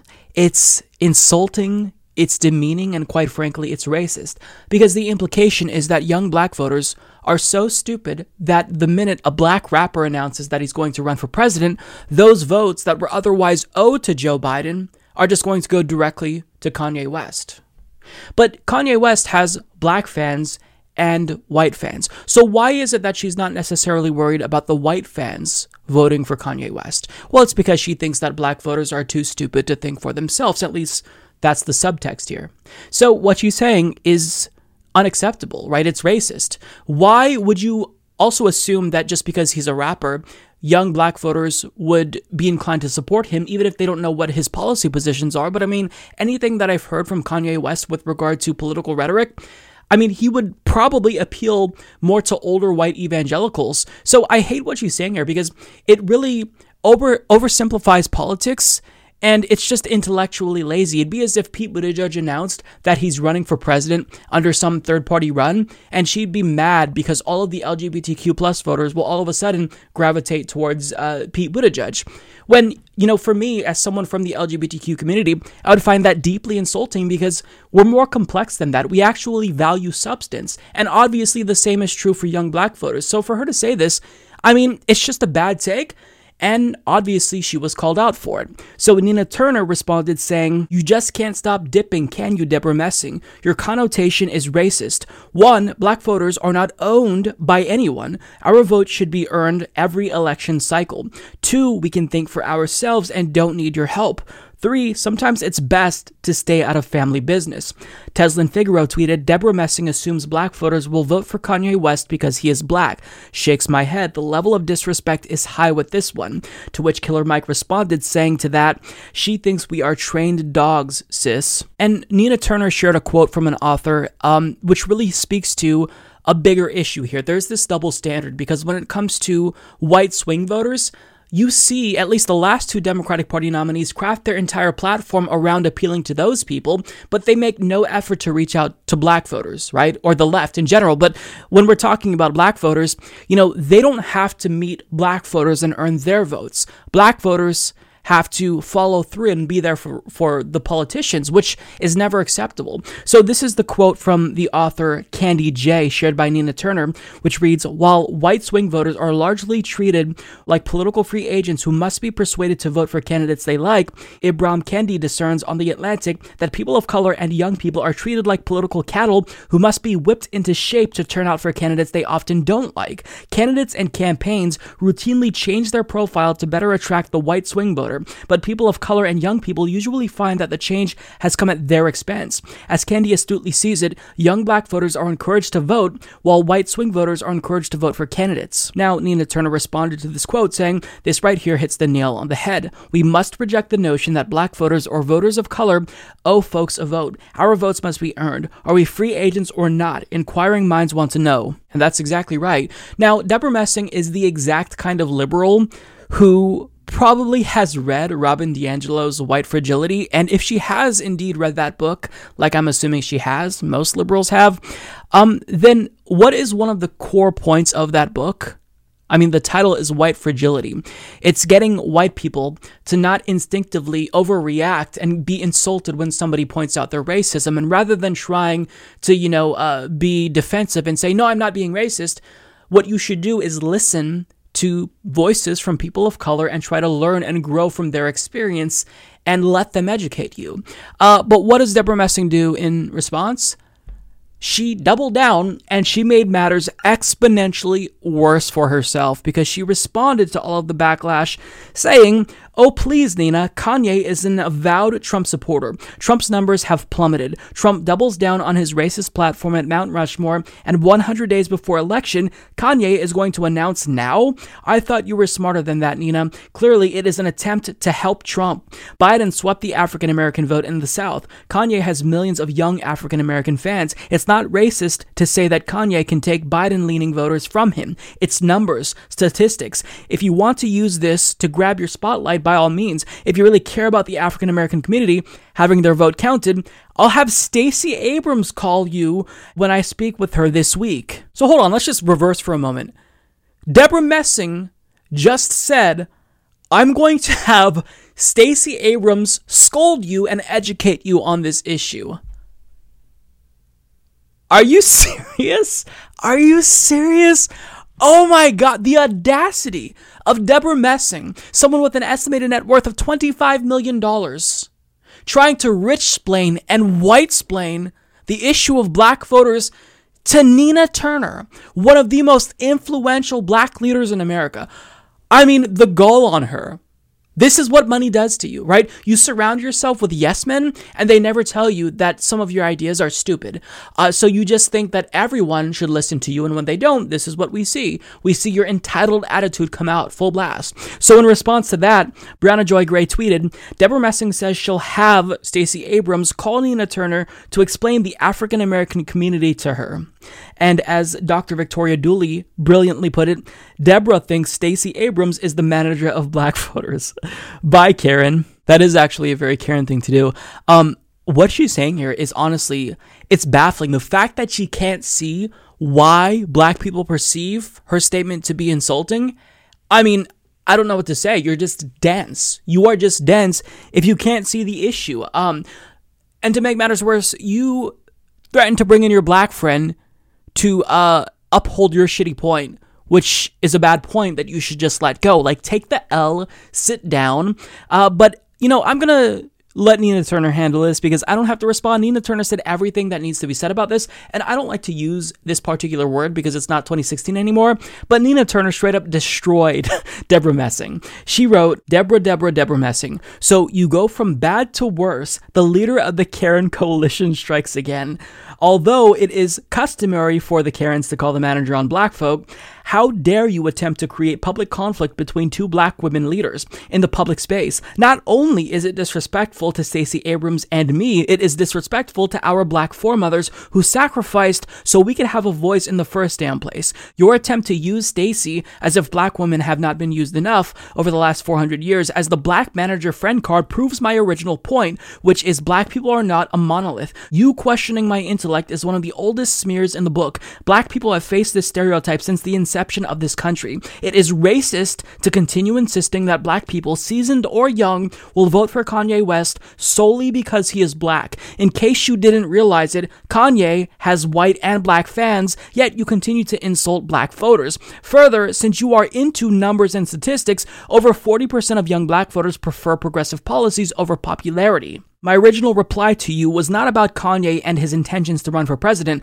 but about you minimizing black people's power at the polls. Lastly, don't you ever fix your mouth to question my love for my people. I have been a black woman all my life. And finally, she ends with a gif of her saying, Hello, somebody. Yeah, that deserves a slow clap. Nina Turner is a national treasure and we don't deserve her. And I will fight anybody who threatens Nina Turner. I love her. And as Tim Black put it, Deborah should create a new account because Nina just killed this one. Hashtag flatline. And, you know, that's exactly what happened. She came up with a bad take, she doubled down, she got demolished, and that's the end of the story. Nope, we're not done because she kept digging, believe it or not. Let me repeat that. She kept digging and she tripled down. she tweeted out, Oh, Nina, Nina, Nina Turner, your historical bitterness that Bernie lost the primary by 4 million votes has skewed your reading comprehension. I said the Kanye stunt was trying to help Trump, whose numbers with African American voters are abysmal. Fact, not racism. By using his fame to take young African American votes away from Biden, whose numbers with African American Southern voters were astronomical. Another fact. Sorry, I know they're inconvenient. I never said that black voters were a monolith. That's your narrative. I said Kanye would pull votes because he has fans, period. Black and white, obviously, but in case you don't know, Trump does well with white people. So why would a rabid Trump fan like Kanye run for president against his buddy? Hmm, let's think. Sorry, Nina, I'm not going to stand by and let you write a narrative that doesn't exist. I am incensed that you would suggest that I am trying to divide two black women. You accused me of having no respect for black voters. It is laughable. I referenced Stacey, who is an inspired leader whose governorship was stolen through voter suppression and is spearheading spearheading an effort to ensure African American people aren't disenfranchised. Would I be following slash supporting slash led by Stacey if I was this racist minimizer you slanderously paint me to be? The answer is obviously no. It's laughable. Let me just pause. She's literally using the I have a black friend card. wow. Nina, there are so much more important things going on that I'm going to now focus on. I am not interested in supporting this bit of drama you have constructed. Just a reminder Trump is a white supremacist who is doing nothing as we reach 130,000 deaths by COVID, 40 million unemployed, and has done nothing to protect our soldiers from being assassinated for 100K by Putin, to name a few catastrophes coming out of this administration. I sure hope you have learned from 2016 and will put our country and the safety of her most marginalized first this time. So you're explaining all of this to Nina Turner as if she doesn't know the threat that Trump poses. And notice how she's kind of walking back her original statement. Oh, I never said that just the black voters would fall for uh, Kanye West and vote for him. Except, what was that tweet again? She says, and I quote, he's playing Jill Stein. He's trying to take young black voters from Biden. We saw the tweet. You don't get to do revisionist history when we can literally go back a couple of days on your timeline and see what you wrote. So, I mean, it's ridiculous, but Nina Turner, again, had a brilliant response. She stated, Now I'm a bitter black woman who can't comprehend Deborah Messing. You are well out of your depth, baby. You need to read this moment, but you can't even do that. Stop using other people to cover for your ineptness. Repeat after me I, Deborah Messing, am a racist and I need help. I use my white privilege and stereotypes as attributes for black women I don't agree with. For black women I like, I use the black friend card and demand that they go check another black woman. Moreover, I don't respect the agency of black people, which is why I am very comfortable ascribing my beliefs onto black people, especially if they do not act accordingly. I am that white liberal that Congresswoman Shirley Chisholm, Malcolm X, and Reverend Dr. Martin Luther King warned about, and the sad part is I don't even know it. My lack of awareness is linked to my white privilege and neoliberal cloak. Confession is so good for the soul. Now, don't you feel better?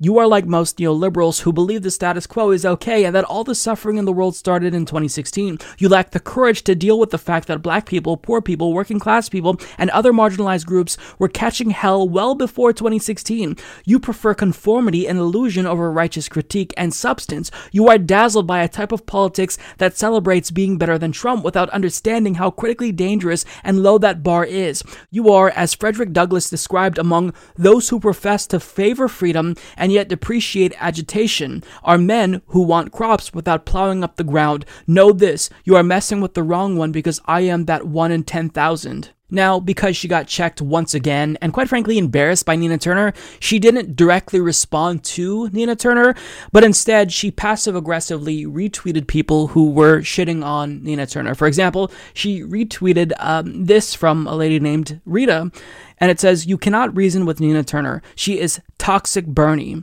As in 16, she'd rather see Trump win than anyone but Bernie win. She'll play the race card if you try to reason. Thank you, though, for trying. You speak for many. So understand that by retweeting that, she's kind of telling on herself.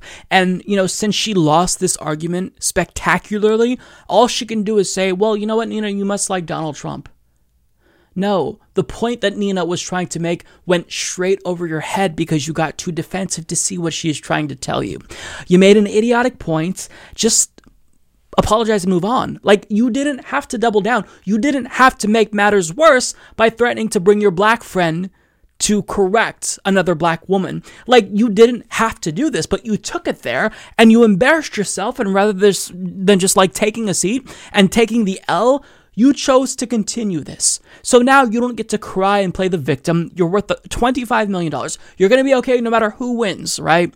Uh, but what you should do if you actually are the liberal that you say you are is actually try to listen to people with a different perspective than you and not shut them down, not rich explain to them what politics is, because politics to you, a multimillionaire, is very different than the politics of someone like Nina Turner, who actually has lived through struggle. So this was just embarrassing, but I really don't need to say much more because I think that Nina Turner uh, said everything that uh, needed to be said here. Uh, that is incredibly embarrassing for uh, Debra Messing, and will she take the L in uh, future uh, bad tags? Probably not, but at least, you know, we can make fun of her, I guess. So there's that. Um, yikes. I swear to God, I tried to avoid talking about the Kanye West presidential run story because I don't think that he's serious. I think this is a publicity stunt and I don't want to inadvertently feed into that, right? I think he's doing this to promote his new EP or album or whatever he's doing. Uh, but I don't think he's serious. He hasn't given us any indication that he's serious about this. He hasn't filed any paperwork. And on top of that, he's missed the deadline in a number of states. You can't run in New York. You can't make it on the ballot in Illinois. And if you want to qualify to be on the ballot in California, then he has less than 30 days to get 200,000 signatures. And if you don't have a political campaign or apparatus of any kind, you're not going to make that happen. I don't care how famous you are. So I don't think he's serious. However, He's now veering into the realm of politics, and even if he doesn't run for president, he could still have a negative impact on the broader political discourse based on what he's saying. So let's start from the beginning. On July 4th, he announced he'd be running for president, tweeting, We must now realize the promise of America by trusting God. No thank you. Unifying our vision and building our future. I am running for president of the United States. Hashtag 2020 vision. Now, immediately after he put out this tweet, billionaire Elon Musk responded saying, You have my full support. Because, of course, that's what Elon Musk would tweet out. Now, my question to Kanye is, why would you run for president if you don't care about politics and you don't know anything about politics? Like, do you even know the difference between Democrats and Republicans? Like, do you know how many branches of government there are? And I'm not saying that to be condescending. I'm saying Kanye West, like, based on what we have learned from him in a new Forbes interview, he is deeply naive, and his views range from social progressivism when it comes to issues like criminal justice, but outright theocratic totalitarianism when it comes to issues like prayer in school. And it's scary. So, if you don't know about politics, why are you getting involved? So, I mean, the reason why I'm talking about this in spite of my reluctance is because even if he doesn't run for president, seems like he won't be able to run in 2020. If you are talking about things like this, which we're about to see, where you're spreading misinformation and conspiracy theories that are deeply dangerous at a time when there's this anti science, anti mask fervor in America, we have to call you out. We have to. So, there's a couple of things that the article um, or the interview points out here. And the first thing that is clear is that he doesn't really have any allegiance to one political party. You know, he says that he would run as a Republican if Trump weren't in office, but, you know, since Trump is in office, he doesn't want to be a Republican. So he's choosing to run under the banner of the birthday party, literally. Because if he's elected, then every day will be like a birthday for Americans. Okay. Now, additionally, he claims that he's no longer a supporter of Donald Trump, but he still very clearly has an affinity for Donald Trump, and he also has already preemptively selected Elon Musk as his running mate. Because why wouldn't he? Of course. And he wants to make Elon Musk the head of America's space program. I don't think he'd be interested in that because he's interested in profit. But nonetheless, the first thing that I want to get to is whether or not he can run at all because he still thinks that he can run for president in 2020. Because according to Forbes, he believes an argument could be made to get onto any ballots he's missed, citing coronavirus issues. I'm speaking with experts. I'm going to speak with Jared Kushner, the White House, with Biden, says West. That's not how it works. That's not how any of this works. Why would Donald Trump and Joe Biden help you get on the ballot if you're running against them? That makes no sense. Why would they help you? I mean, ask the Green Party or the Libertarian Party how welcoming Democrats and Republicans are to third party candidates. Why would you think they're going to help you? Because you're Kanye West? I mean, the level of entitlement here and delusion, it's just, it's, it's stunning to me. It really is. Now, some other things here that he uh, points out. He never voted in his life, which, I mean, that's not necessarily a bad thing. You know, you could blame that as a failure on our institutions and politicians. Uh, but he also says that he had COVID 19 in February. This is kind of a side point. And he says that if he were to ever be in control of the White House, he would structure it the way that the government of Wakanda is structured. For those of you who don't know, Wakanda is a fictional government in a fictional movie about superheroes with superpowers. But that's what he'd model his White House after. Jesus Christ. This is going to be a long video, so buckle up. So let's get to the policies, because this is where things take a turn for the downright terrifying and totalitarian, quite frankly. When asked what his plan to deal with COVID 19 is, well, simply put, it's prayer. We pray. We pray for the freedom. It's all about God. We need to stop doing things that make God mad. Your response to a pandemic is prayer?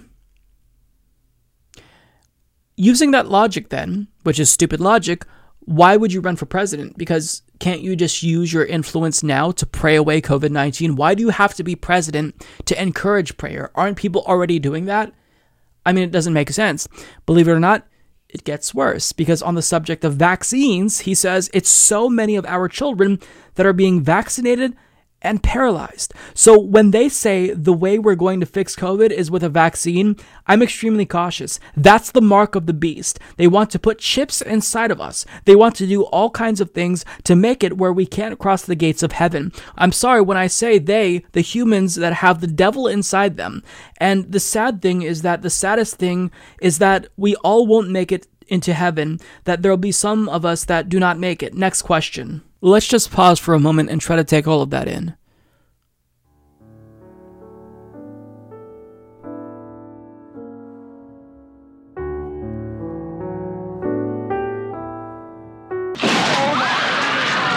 So we're dealing with a pandemic. Maybe the one thing that will save us since we're not accepting social distancing or the economy to be shut down for a prolonged period of time, since we're refusing to wear masks. I mean, the one thing that could save us a vaccine, he's saying, no, I don't like that because it's the mark of the beast. Yeah, no, no, not okay. Um, there's enough people in America who are anti science, flat earthers, anti vaxxers, and conspiratorial. We don't need more of that in American politics. We need less of it. We need more people who are not delusional, who are pro science. But he just thinks that, you know, the answer to everything is prayer. And people who are promoting vaccines, they have the devil and they're not going to make it to heaven. If you're president, you shouldn't be worrying about people's eternal salvation. You should be focusing on policy. But it gets worse. when it comes to foreign policy, he hasn't developed one yet. Quote, I haven't developed it yet. I'm focused on protecting America first with our great military. Let's focus on ourselves first. On the issue of abortion, I am pro life because I'm following the word of the Bible. Okay, if your response to foreign policy is, I don't know, don't run for president. And hopefully he'll take that pro life position that he has with regard to abortion and apply it to foreign policy. That's a good starting place. But I mean, the things that are going on in the world are so complex that we can't have someone, again, like Donald Trump, start at having zero knowledge. Like, we need someone to come in with knowledge about the complex situations going on in the world, the Israel Palestine situation, Morocco's occupation of the Western Sahara, the conflict between India and China. I mean, there's so much going on that we can't afford to have another dipshit be in power. Um, but he goes on, he's asked about prayer in schools and he is he's for it. He says, reinstate in God's state, in God's country, the fear and love of God in all schools and organizations, and you chill the fear and love of everything else. So that was a plan by the devil to have our kids committing suicide at an all-time high by removing God, to have murders in Chicago at an all-time high because the human beings working for the devil removed God and prayer from the schools. That means more drugs, more murders, more suicide on tax policy. I haven't done enough research on that yet. I will research that with the strongest experts that serve God and come back with the best solution. And that will be my answer for everything that I haven't researched. I have the earplug in and I'm going to use that earplug. Okay, I don't know what that means, but if you are explicitly looking for people who will serve God, you're going to find the evangelicals, and they're most likely going to encourage you to come up with a tax plan that will lead to you getting a cut in your taxes. And on top of that, to say that, um, the reason why there's all of these children committing suicide and you know all of this murder is because God has been taken out of the schools. This is exactly what evangelicals say they would like go for this. They would love this. They'd be enthusiastic about this platform. Like this is theocracy. He wants to make America like the Christian equivalent of Saudi Arabia. And um, this is this is just disgusting. Now, when it comes to George Floyd, he does seem to initially offer prayer as the main solution in lieu of criminal justice reform, but he does eventually land on amending the Constitution, saying, "Well, God has already started the healing slash this conversation alone is healing and revealing slash we all need to start praying and kneeling." Another bar after that, but when a rhyme comes together, I'm going to complete it, not inside the lines created by organizations that we know as our reality. The schools, the infrastructure was made for us to not truly be all we can be, but to be just good enough to work for the corporations that designed the school systems. Uh, that's not. Oh, never mind. We're tearing that up. What we'll do is we're not going to tear up the Constitution. What we will do is amend. So, unless we're talking about charter schools, corporations did not design the school systems. Um, I, I don't know what he's trying to get at here. Um, but what he's saying doesn't really make any sense, and he's kind of just rambling, and he doesn't seem he doesn't seem well. Um, on top of that, when it comes to other policy priorities, he does say that he's against the death penalty because the Bible says thou shalt not kill. So there's that. Um, and when it comes to other priorities, he wants to quote, clean up the chemicals in our deodorant and our toothpaste. There are chemicals that affect our ability to be of service to God. I don't really know what that means.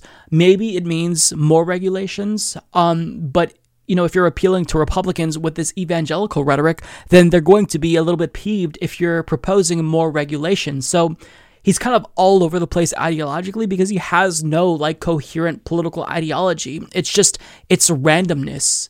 It's it's bizarre. It's weird. Um, now he isn't 100% sure that he's still going to run in 2020. He wants to run. He's saying he's going to run, but it's possible that maybe he waits until 2024 but at the end of the day it's not going to be up to states and whether or not you know he makes their deadline it's going to be up to god because he says let's see if the appointing is at 2020 or if it's 2024 because god appoints the president if i win in 2020 then it was god's appointment if i win in 2024 then that was god's appointment so in his mind he's so narcissistic that he believes that it's already a foregone conclusion god is going to appoint him to the office of the presidency. It's just a matter of when. Maybe it won't be in 2024. Uh, maybe it won't be in 2020, but if not, then maybe it'll be in 2024. It's just a matter of when God says, "Hey, Kanye, get in the White House. It's your time, bud." Um, yeah. So this is the guy that Elon Musk, the science guy, decided to endorse immediately after he announced that he'd be running for president. Uh, but when someone shared an article with him detailing how Kanye is a huge anti vaxxer and anti abortion, Elon responded saying, uh, We may have more differences of opinion than I anticipated. You think? It's almost like politics isn't a game and people's lives are at stake. So, I mean, I, I read this, I see the policies that Kanye West is putting out there, and this is something that actually would be uh, persuasive to a large contingent of the population. Because, I mean, think about this. After Donald Trump, a reality television star, became president, do you honestly think that this wouldn't appeal to someone in America? Especially the conspiracy theories? So, I mean, it's dangerous. Even if it's laughably incoherent, it still is going to appeal to a certain crowd, right? Conspiracy people, evangelicals. There is, I think, a demand for this type of weird politics, right? And maybe there'll be a cult of personality like Donald Trump that forms around him. So if he chooses to run for president and is serious, could he actually have a shot? I mean, it's possible. I'm not going to say yes, but it is possible. But I will say that, like, even though it's funny to like poke fun at his weird political ideas, it's deeply saddening because this is a man who's not well, and rather than encouraging this, people who are the closest to him, like his wife, his loved ones, they should be stepping in and saying, Kanye, let's stop doing this. He's not well. He is not well. He has delusions of grandeur, and the people around him who are letting this continue on, who know better, they're at fault here. I don't even necessarily blame Kanye West because this is someone who mentally he needs help.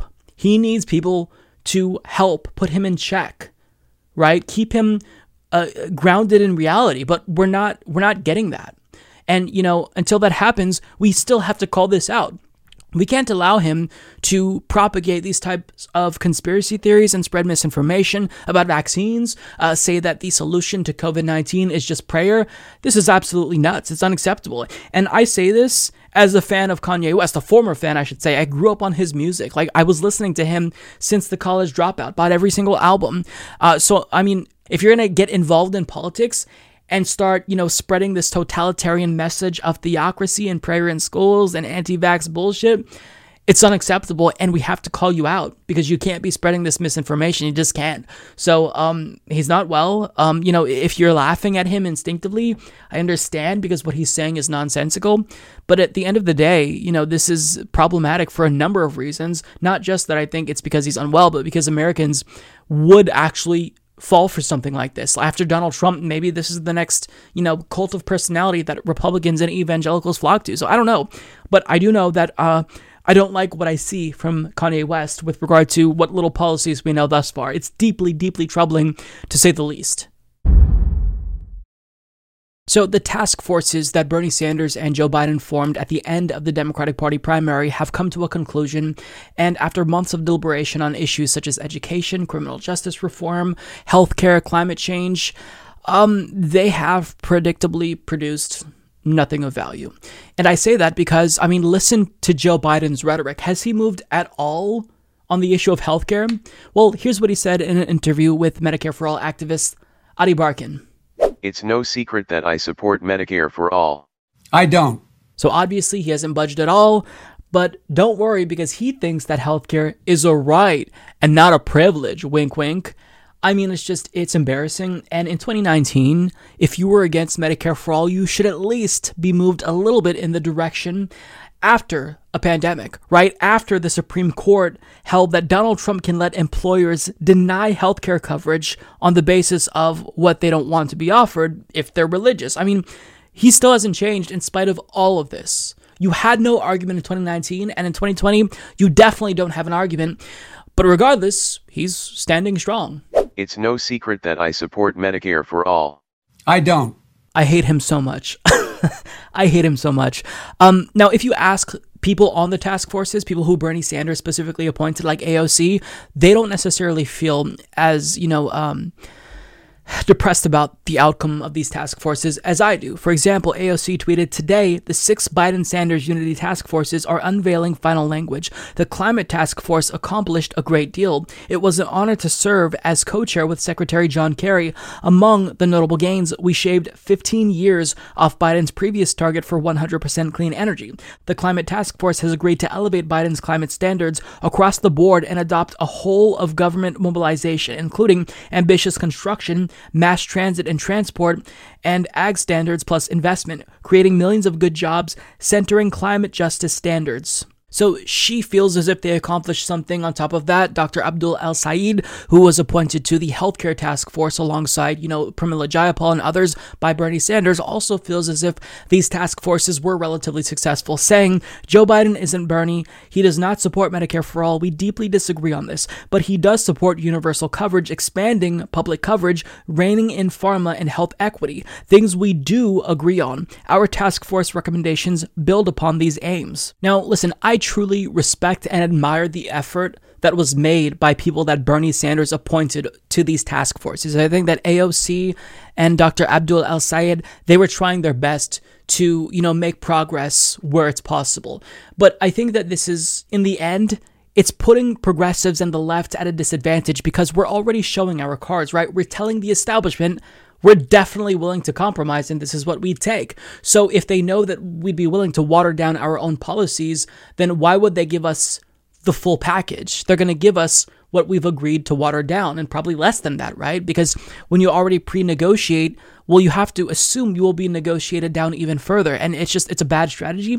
And when it comes to something like Medicare for All, we shouldn't have to propose things to Biden to consider. He should be proposing things to us to get us on board, right?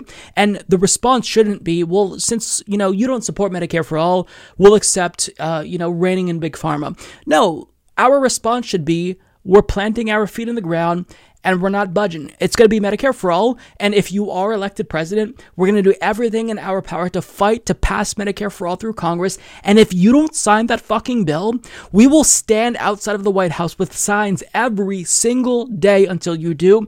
We're going to fight you until you pass our policy. So, you know, it's just, it seems like it's bad. It's getting progressives to show their cards and admit that we will accept the half measures that Democrats will only give us. And you just, you don't want to do that. And I want the left to be more savvy.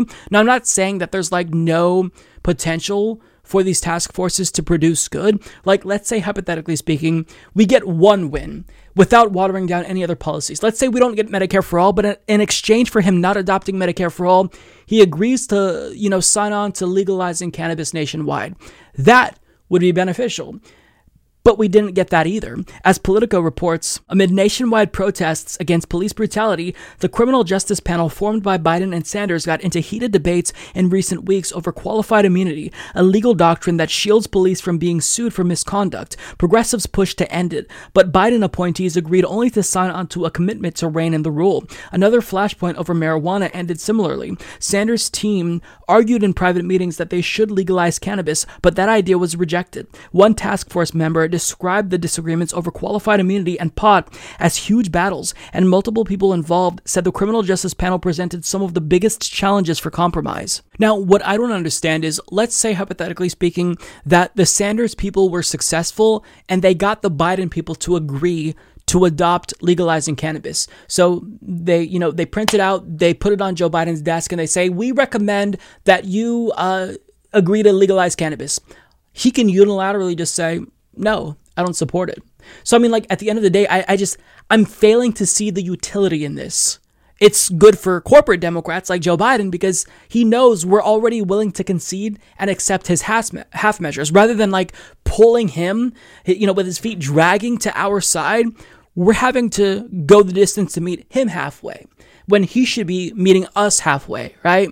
So we're having to compromise but he's not willing to compromise. That's the issue here that I'm having with this. It seems weird to me that, you know, you have a bunch of people on these task forces come up with policies to recommend to a candidate who can unilaterally accept or reject any of them. So, I mean, if they agreed on everything, if these task forces all held hands and sang kumbaya, Joe Biden doesn't necessarily have to agree to adopt these policies. And even if he did agree to adopt these policies, you know, there's no guarantee that he would fight for them. So these these are just these seem like pointless efforts here. Um, and again, I'm trying not to like shit on what people like AOC and Dr. Abdul Sayed tried to do because I mean I think they were trying, but it just it, it, doesn't seem conducive to anything that will benefit the left. And if anything it's going to lead to us being placated. Now the entire document is more than 100 pages so i can't possibly go through all of it. But it seems like a lot of the victories the key victories for the left come in the form of climate change uh, immigration and a lot of obama era executive orders that joe biden is going to uh, sign into law. As nbc news reports the recommendations though include a significant number of actions biden could direct the executive branch to take without congressional approval. Much as the Trump administration has systematically reversed Obama era actions over his four years. They include executive orders on issues that are currently on the forefront of people's minds, like helping frontline workers, new guidelines on policing, use of force measures, housing, outsourcing jobs, addressing healthcare disparities, and undoing Trump's executive orders on immigration. So, in other words, the biggest victories that it seems like we got out of these task forces is that Joe Biden is being recommended to sign executive orders that undo the executive orders that Trump signed, which undid the executive orders that Obama signed, which I fully expected Joe Biden to do anyway.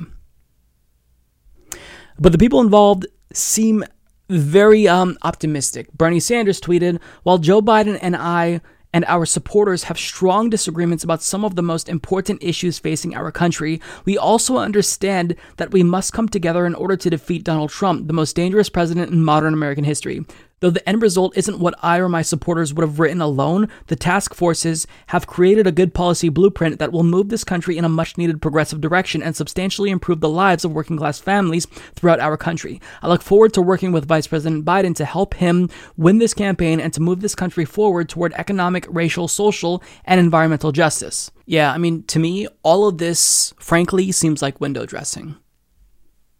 It's not going to make Joe Biden more appealing if he, you know, agrees that these recommendations from the task forces to throw progressives a little bit more crumbs is going to be what he's going to do.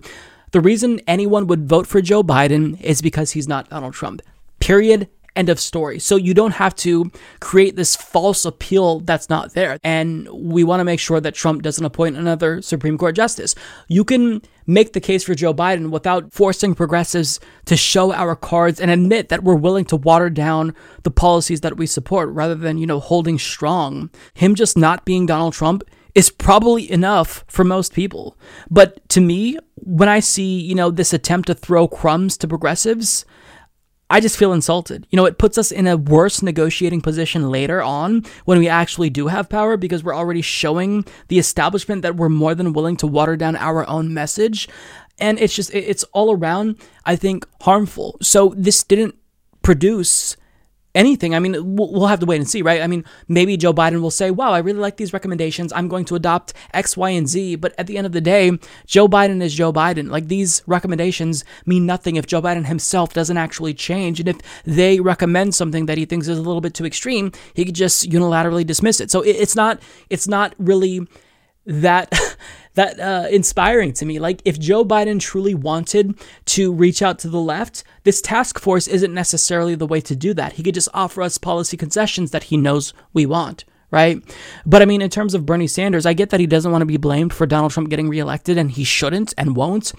But this is not the way to do it. It feels disingenuous. It feels manipulative. You don't have to try to lie to us and get us to think that Joe Biden is more progressive than he is in actuality.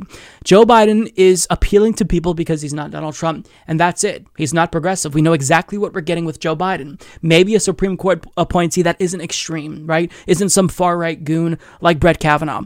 But what we do know is that this unity task force isn't going to move Biden because if he were moved at all, don't you think that a pandemic would have moved him on health? Healthcare, if a pandemic doesn't get him to change his mind on healthcare, for example, then I don't think that a task force's recommendation is. So, you know, I, I feel like I'm a Debbie Downer here. I don't want people to be like, I don't know, overly doomish and gloomish about this, but I, I just feel like there are better ways to affect change. There are better routes that the left can take to influence people in power. And I feel like this is the least productive, if not harmful, way at going about doing that.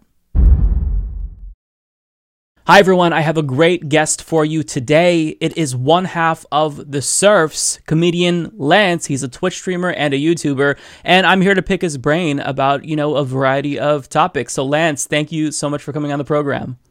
Uh, thank you very much for having me. You're the first person to ever introduce me as a comedian. So, uh. well, I, I, think that it's definitely suitable. Uh, your content is awesome. You're always making me laugh, and you, you are you're a comedian. I think that that that's accurate. Um, especially oh, if someone like Dave Rubin calls himself a comedian, then I mean, come on, come on. Any, I'm a comedian. You know what I mean? But no, I, I think that genuinely your content is great. I, I think it's awesome. Uh, okay, so I feel like most of my audience has got to know by now about your channel and what you guys do. But if they don't, um, tell them what you're all about. Uh, okay, so we do, uh, I guess, political comedy, uh, which is kind of a misnomer, I suppose. Uh, we're kind of like it. I, I would equate us to being mimes uh, in the political arena. Like we're, we're pretty low on on the totem pole, but uh, we try to do our best. What we kind of did was like we would do long form documentaries on a whole bunch of different right wing ghouls. So like you know your Dave Rubins, your Stefan Molyneux, your Jordan Petersons. I happen to be Canadian, so I guess part of our ethos is we're trying to undo the damage that so many Canadians have wrought upon America. Uh, and again, whether it's you know Steven Crowder, Lauren Southern, uh, man, all of them, Stefan Molyneux. Uh, we're not sending our best. Gavin McInnes. Uh, you know, I, am already, I'm, I'm, I'm almost about to apologize, but uh, I guess we got more prominent. We had about like 5,000 subscribers, and our YouTube channel got brigaded after we did a video on PewDiePie, uh, and we got false flagged for what is it, malicious scams and something like that. Not nothing that we were doing. Our channel got taken down, and then there was this really amazing online push to resurrect our channel from the grave. Uh, and including from big names like I'd never thought would interact with me, like your Sam Seders or your H Bomber guy. Like they, they were all coming out of the woodwork, and we actually got. Uh, I have it right here. I didn't prepare this prop. It's not like I always have it on hand or something, so this is not a bit. But um, I got it framed. This is an actual apology from from the YouTubes because you know they they never apologize. Yeah, like they're pretty renowned for never. Do, but this is the actual tweet apology they made. So I'm wow. I'm, I'm pretty I'm pretty proud of this. This is a this is a cherished item. Uh, that is a frame worthy item. Like they never take responsibility. And I will say I'm embarrassed to admit that I actually didn't find out about your guys' channel until you were taken down by YouTube. And then oh, that's like, totally fine. once once I heard about it, then you know I also was was upset by this. And then once it came back, I kind of like binged some of your guys' content and it's great. But since you're here, I wanted to get your take on something because we kind of have breaking news. Like it won't be breaking by the time that most people see this, but um, it is breaking as of now. So we heard that friend of the show, Dave Rubin. My brain is still in recovery mode from taking in so many high level important ideas. Has uh, made an endorsement. He will be voting for Donald Trump in November. Now, I know you're going to be shocked by this. You've been following Shocker, Dave Rubin. Wow. I've been following what Dave happened Rubin. To him? He was such a progressive before. he, he was a classical liberal, and um, he's voting for Donald Trump. So, any thoughts on this? Uh, I, for one, am uh, I don't know floored. I, I, did not expect this. You know, I mean, after Dave Rubin has put so much effort into cultivating this, you know, deeply refined uh, left wing progressive technique, uh, I guess it made sense after a while. I mean, so many copies of his book got burnt and uh, there's only so many book burnings you can attend before you're like there's something wrong with the radical left they've gone too far and uh, yeah uh, i think that's i mean you know facetiousness aside uh, uh, everyone's done with the grift right like we, yeah. we, we understand what's happening now like he's he's decidedly making his money because that's where it's it's paying him the best um, yeah. I, I do find it kind of strange with Dave Rubin though that he's got an enormous amount of hypocrisy right now. I mean, uh, n- not like more than usual, but he seems to be on the the side of like. Um, it's the left that's always doing the the id poll, and it's the left that has to always talk about identity politics. I have yet to see him in the last like maybe five or six interviews where he doesn't talk about being gay. Like right. it's always like you know, and me, a gay man, you know, and uh, they, they they don't they don't bake me a, a, cake, and I'm fine with that. I'm totally fine that you know Ben Shapiro won't bake me a cake. I'm okay with that but I just I, I think it's it's kind of strange.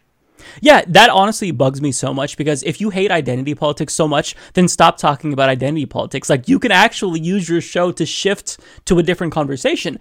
But he yep. every second he is reminding people that he's gay, and it's I mean we know what he's trying to do. He's trying to give himself like credibility, as I, I think he during his Marianne Williamson interview, he tried to use that as like evidence that he's a liberal. I mean, it's just it's laughable. He's a clown, and I will say that for the people who are thinking, well, this you know grift has reached its logical conclusion. He's not going to go further. I'm calling it now. In like a year or two, the grift will go either even further depending on like where the conservative movement goes, and he may go full evangelical to where he like announces that he's no longer homosexual, and we meet his new girlfriend Alice. Like this is where it's heading. she she's helped me so much. She cured me. Um, he he's actually uh, what was I going to say? He's actually already evangelical. You're you're halfway right, right? Like he's ah, already okay. renounced his atheism. That's he's not true. doing that anymore. Yeah. So yeah, that's true. It, it, was a matter of time. Yeah. Yeah. okay. I need to I need to stay caught up on yeah yeah 2024 for sure. I need to stay mm. caught up on my Dave Rubin news. I get most of my Dave Rubin news from like people on Twitter random, randomly shitting on him, but also from Michael Brooks and mm-hmm. your show as well because I think you guys you really keep me in the loop um and you provide me with content to where if he says something like just stupider than usual, then it's like okay, I gotta jump in. I mean, it's easy because it's like this is the low hanging fruit, but it, it's shocking that so many people fall for the grift. It, it's infuriating to me that someone like him has over a million subscribers, but like lefties are just scraping by. You know what I mean? Like because the algorithm buries our content. So it's it's a little bit of salt to be honest, but at the same time. Uh, have, I mean, you noticed that a lot lately? Like with, with the Humanist Report? Yeah, totally. So I just looked, and over the last 28 days, um, 8% of overall searches have been like suggested videos, which used to be like the majority.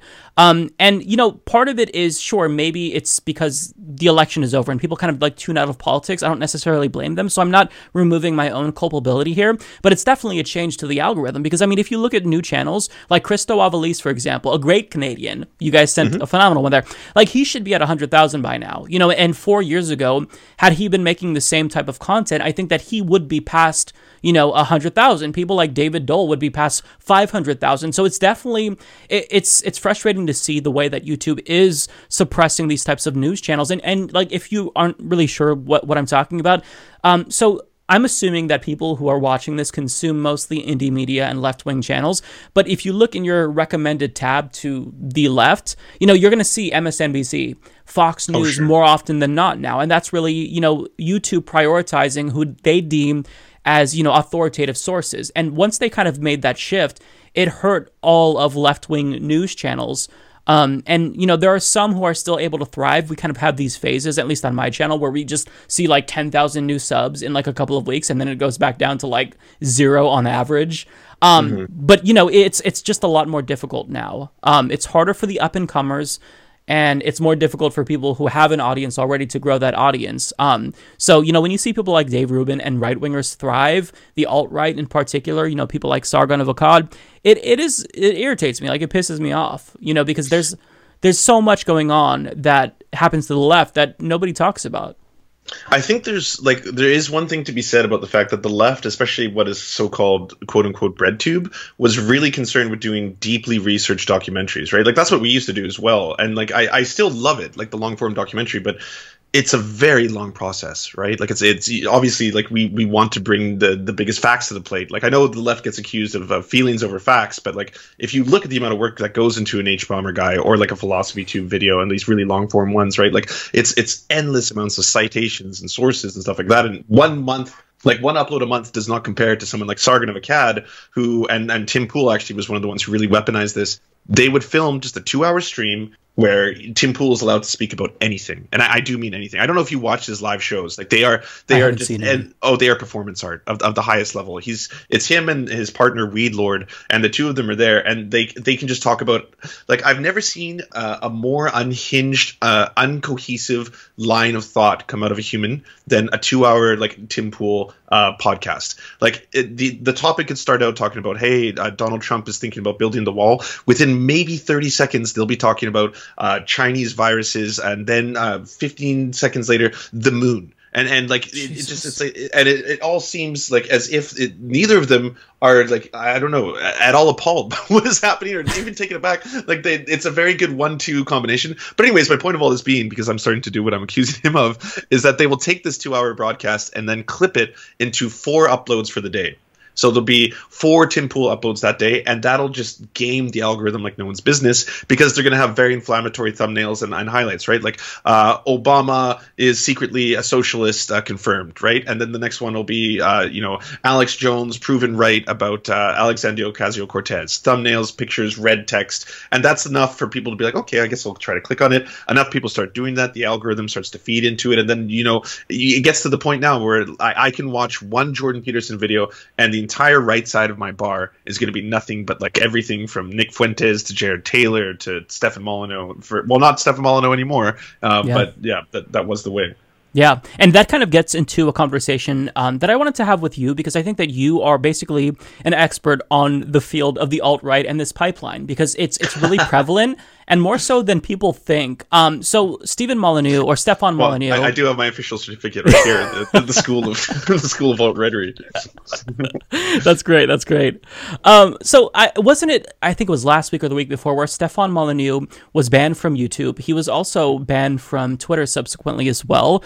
And I wanted to get your take on deplatforming because for me, I kind of feel like my position on this has been almost a 180. Like at first, I was very um, I wasn't against deplatforming unequivocally, but I was very touchy on the subject because the way that YouTube you know, uses their algorithm, it almost never hits the intended targets, right? So like the first wave of demonetization led to LGBTQ plus channels being demonetized. And that was really, you know, that scared me just because as a gay person, like when I was coming out, I watched so many coming out videos and to think that that type of content would be discouraged, that was like genuinely harmful to me. So, you know, it made me kind of do a double take about the intended result of deplatforming, but at the same time, I've evolved to the point where um just because YouTube is stupid and incompetent doesn't necessarily mean that they shouldn't follow their own terms and conditions with regard to hate speed, uh, hate speech.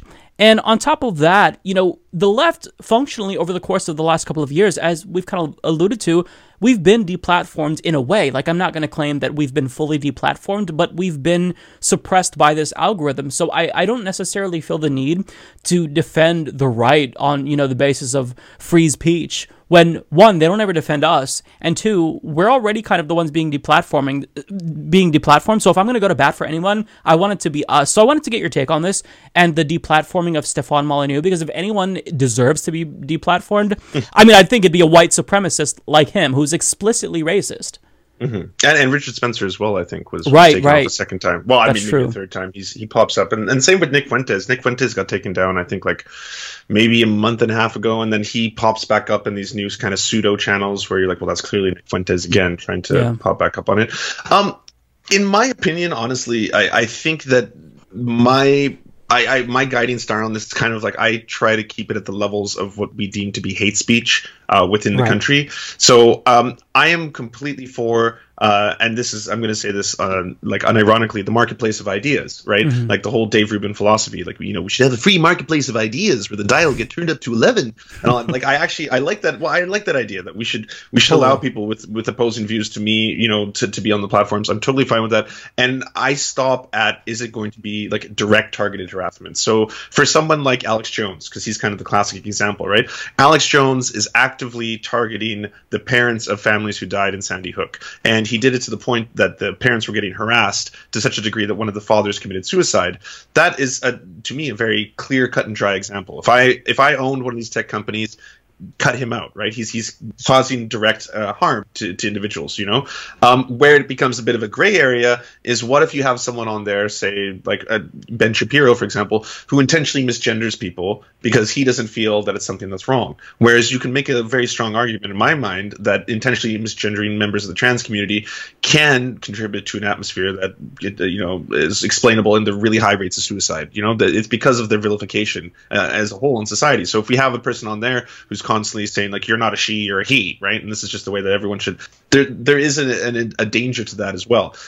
Is it targeted though? Is it is it towards a specific individual or or doxing? You know, that would be another thing that I would I would say like you should have a zero tolerance policy for those kind of things.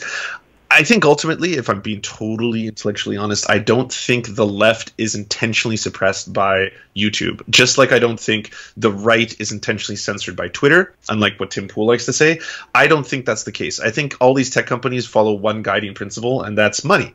Like Yep. that's that's that's ultimately what they care about. The algorithm is looking to what can keep people and their eyes on content for as long as possible. And the right wing just had a very big head start against the left because the left wasn't using YouTube as this kind of like megaphone, right? They they were fine with all the other forms of social media that they were dominating. Meanwhile, the the, uh, the right wingers were cultivating this really really powerful force on YouTube until they became a force to be reckoned with. I remember Paul Joseph Watson was one of the first people to say like, you know, we're absolutely dominating this platform, and he wasn't wrong. And now it's to a point where, again, if you if you search one or two videos boom, it pops up all over, right? You have that really thing. Um, and you're also right about the fact that I think just news in general, especially because you talk about mainstream news, right? Like you Mhm. report on mainstream stories, you report on Joe Biden and stuff like that. So you are getting suppressed by very safe, profitable uh, corporations like your MSNBCs, your CNN. That's just easy for them to, to put up there and to, to you know promote because they know they don't have to worry about it. Whereas you know maybe maybe Mike might say something that is a little bit uh, controversial, right? Right. You, you might make a, a video montage about Joe Biden, or you might make one about how Alexandria Ocasio Cortez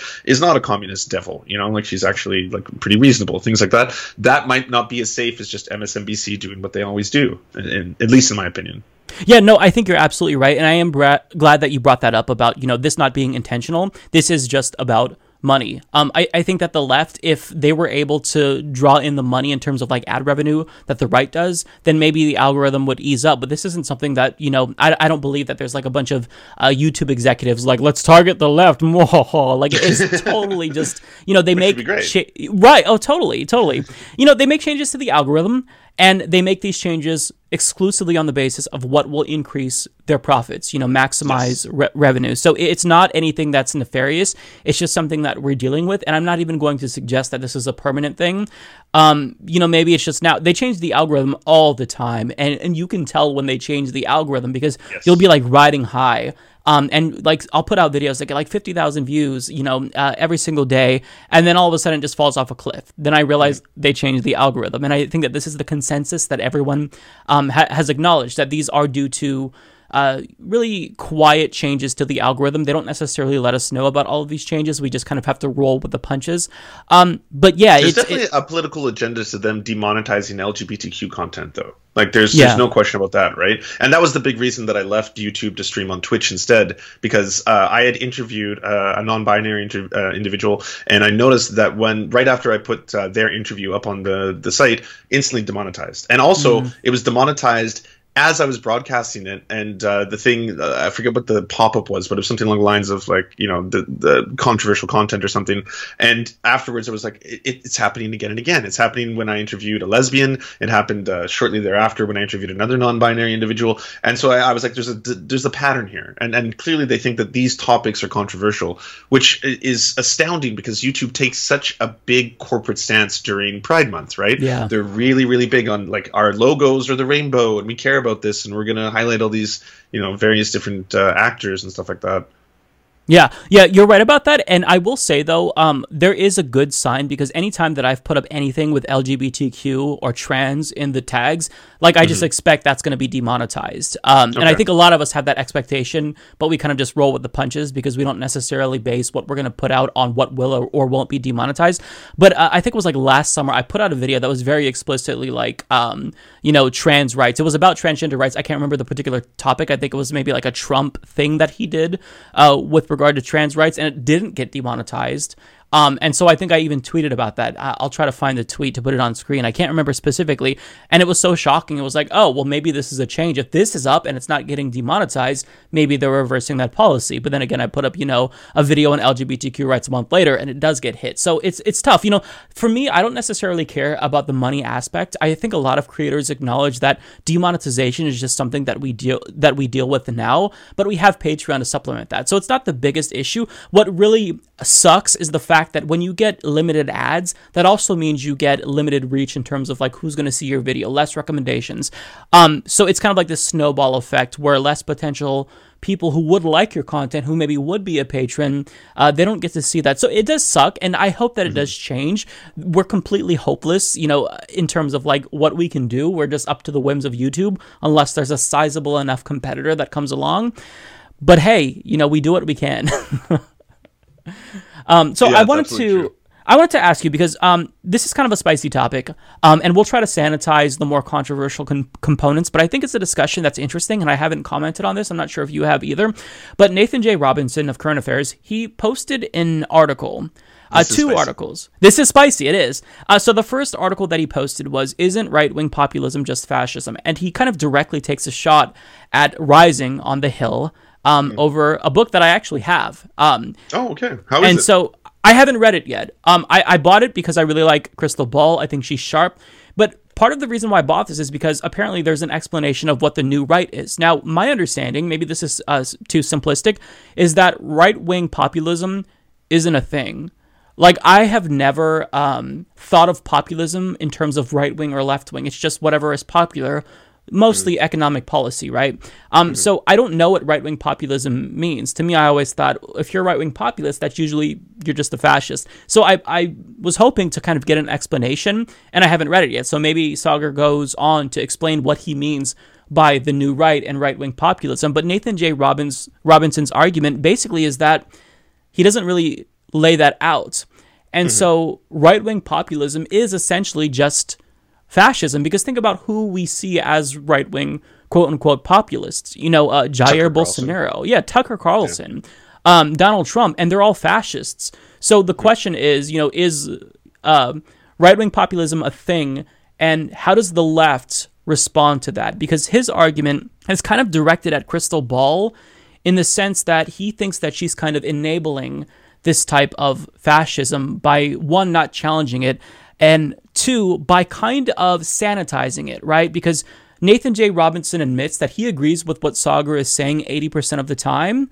Hmm. But the thing is that, you know, if you allow yourself to just talk about discussions where you, you know, agree, where if you narrow that parameters, you're kind of not really getting the full sense of that person and how problematic they may be. So, for like an extreme example, if I were to talk to David Duke about just cats and food, I'm sure that you know I it would would seem love to see that conversation. It would be so weird. it'd be a little scary because he scares me. I, I don't like black cats. I'll tell you. totally. Uh, no, it, like if we had a conversation about that, you know, it'd be benign. It it wouldn't. I wouldn't know that he's a white supremacist. We'd agree seemingly on everything. But if we, you know, widened that scope and we started talking about identity politics, uh, you know, politics in general, then it would be problematic. So, you know, the argument not to um, kind of put words in Nathan J. Robinson's mouth, but what I took away from this is that Crystal Ball is kind of helping to present this fake illusion of you know right wing populism when in actuality it, it's it's not a real thing. It's just fascism and we shouldn't enable these people. Now i don't know what the implication is. I don't know if he thinks that like we should kick saagar off of the hill i don't think that's what he's implying maybe he just wants crystal ball to challenge him more uh, but i thought that it was a thought-provoking piece because this is something that i've kind of grappled with like i'm not sure how many people remember this but back in was it 2018 or 2019 me and kyle Kulinski kind of had a similar discussion on the progressive voice show but about joe rogan right and you know Okay. whether or not he is acceptable, you know, uh, because I, I take issue with his stance on trans rights and whatnot. Oh, absolutely. Um, Yeah. so you know, That's probably it- his most problematic thing. I- I, Absolutely. kind of, I kind of feel he's. Uh, I'm not going to get too derailed with this, but he's kind of a Rorschach test for whoever his guest is. Because I find when he has Cornel West on the show, uh, you will have just an incredible elucidation on the history of socialism, and you'll be in America, and you'll be like, "This is a beautiful hour of my life. I, I, I'm very happy I spent this time." He has Ben Shapiro on, and he's a transphobic piece of shit. And you're Yeah. like, "Oh, well, that, that was that was a terrible hour and a half. I'll never get back." Right? Mhm. Yeah. Yeah. It's kind of like a, a Dave Rubin, but not as bad as Dave Rubin. Like he pushes back Yeah. sometimes, like the Candace Owens uh, interview on climate change. That's a great example. I think I even talked about that on my program. But you know, it's just a matter of like, how does the left respond? And I think that Kyle Kulinski does make a really solid point in that, you know, if you think that people like Dave Rubin, uh, or excuse me, not Dave Rubin, but uh, Joe Rogan or Crystal Ball are in a way inadvertently offering you a type of like pipeline to the alt right, then, you know, having them, you know, um, offer left perspectives could potentially be a pipeline out of the alt right as well. So, you know, it's complicated, and I think this is a really nuanced and somewhat messy subject. And I wanted to get your take on this because I feel like you really have a solid understanding of the alt right, and you know how people kind of get trapped in that pipeline. So, you know, what is your take on this? Is the left being a little bit too like cancel culture, or do you think there's actually something there with Nathan J. Robinson's argument? So, um, I guess if we took it, what's the classical definition of fascism? You, you're basically combining economic populism, right? That's what Hitler was doing. So, ideas that are very uh, social in origin, where we're talking about socialized medicine, things like that, for example, with uh, right wing or far right conservatism. Combine the two, right? I mean, even far past. I'm not. I'm not going to call the right wing as, as far fascist as they were. But so are, are we seeing that in someone like Tucker Carlson? I think even before Tucker Carlson, you were starting to see that with people like, say, Alex Jones, Hmm. who was constantly talking about instead of, uh, I mean, they would usually have a couple of dog whistles here, but it would talk about the globalists, right? It's the globalists and the elites, and it's all of them right off in the corner or something like that. He's he's talking about that, and it's all it's all coded for you know the international bankers and and you know in brackets all, all that kind of stuff. But Yeah. they're constantly vilifying this idea of there is something external. And I mean, if you're on the left, you'll understand it. It happens to be like there's no secret to any of this. Uh, the the people who control the levers of power happen to be the rich, right? The the the, the, quote unquote elites. We, we know who they are. You have to look at the who's the Fortune 500, right? Uh, we know who the billionaires are. We know what they own. We know what assets they have. We know the oil companies, uh, all that kind of stuff. We understand that, but they will try to take that same idea because everyone experiences alienation, right? We're all everyone's uh, having trouble finding employment. Even worse now with COVID, 40, 40 million extra Americans unemployed. But you've got this idea where everyone ex- is experiencing this alienation, and now we've got this section of the right that's tapping into those same kind of things and and selling them and repackaging them with uh, right wing populism as well. And that's what I would. Well, sorry, I know right wing populism isn't a thing. I agree with your statement there, right? But that's that's what I would say is quote unquote right wing populism.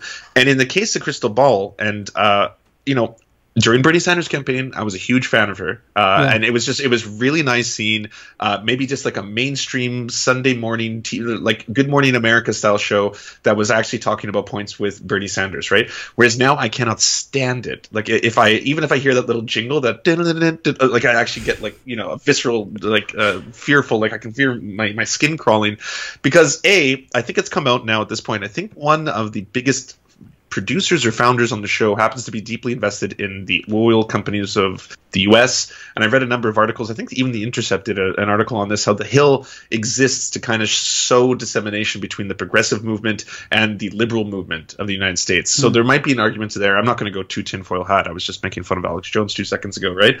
But but the idea then that we have we have this show in which she's starting to say, and I noticed she was saying this a lot before she got called out on it, that Tucker Carlson is right about this, and it usually starts with that preface, right? Like, I just want to say this: he's an awful person, all right? He's a white nationalist, we get it. He's a mouthpiece, but he's not wrong about blank.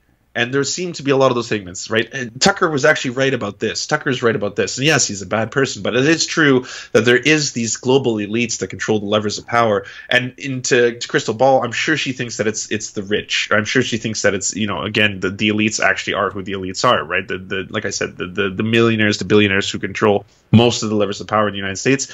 But you can't repackage what Tucker says for the left. That's where the danger comes in, and that's what I would agree with this idea. And maybe that is, you know, I read Nathan J. Robinson's article. I haven't read the book that you have in your hands, but that that's where I agree with Nathan. That the, the- you can't normalize Tucker and his ideas. You have to consistently call them out for what they are, because otherwise, it's very insidious.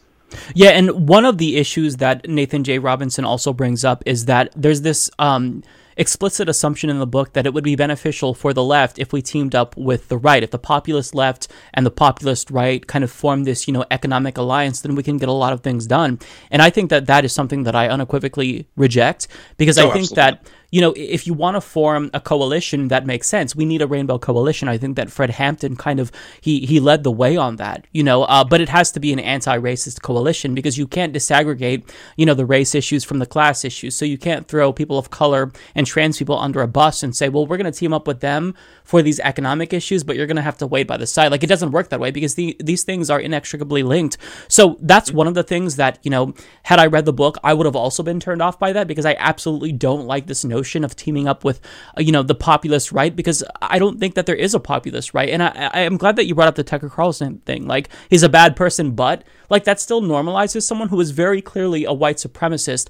And Mhm. you know, by trying to point out the good point that he makes. And since he's so nefarious you know it's great that he made a good point you know positive reinforcement. Sure i believe in positive reinforcement but this is an actor who's very intelligent who knows exactly what he's doing. You know he throws you a couple of crumbs with regard to economic issues but if you accept what he what he has once he gets you in then you're pulled into a very nefarious explicitly white supremacist agenda. And maybe you know he doesn't convince you right away but as you listen to him more because you were hooked by his economic policy statements well then maybe you know you start opening your mind a little bit more to white supremacy. So i think it's it's a dangerous path to go down. And i think that there really is like i don't want to say that you know um the the show The Rising is awful because I also watched it a lot, you know, during the primaries, but I think that we do have to be careful as lefties to not allow snakes like, you know, Tucker Carlson to be legitimized by us, you know, either wittingly mm-hmm. or unwittingly.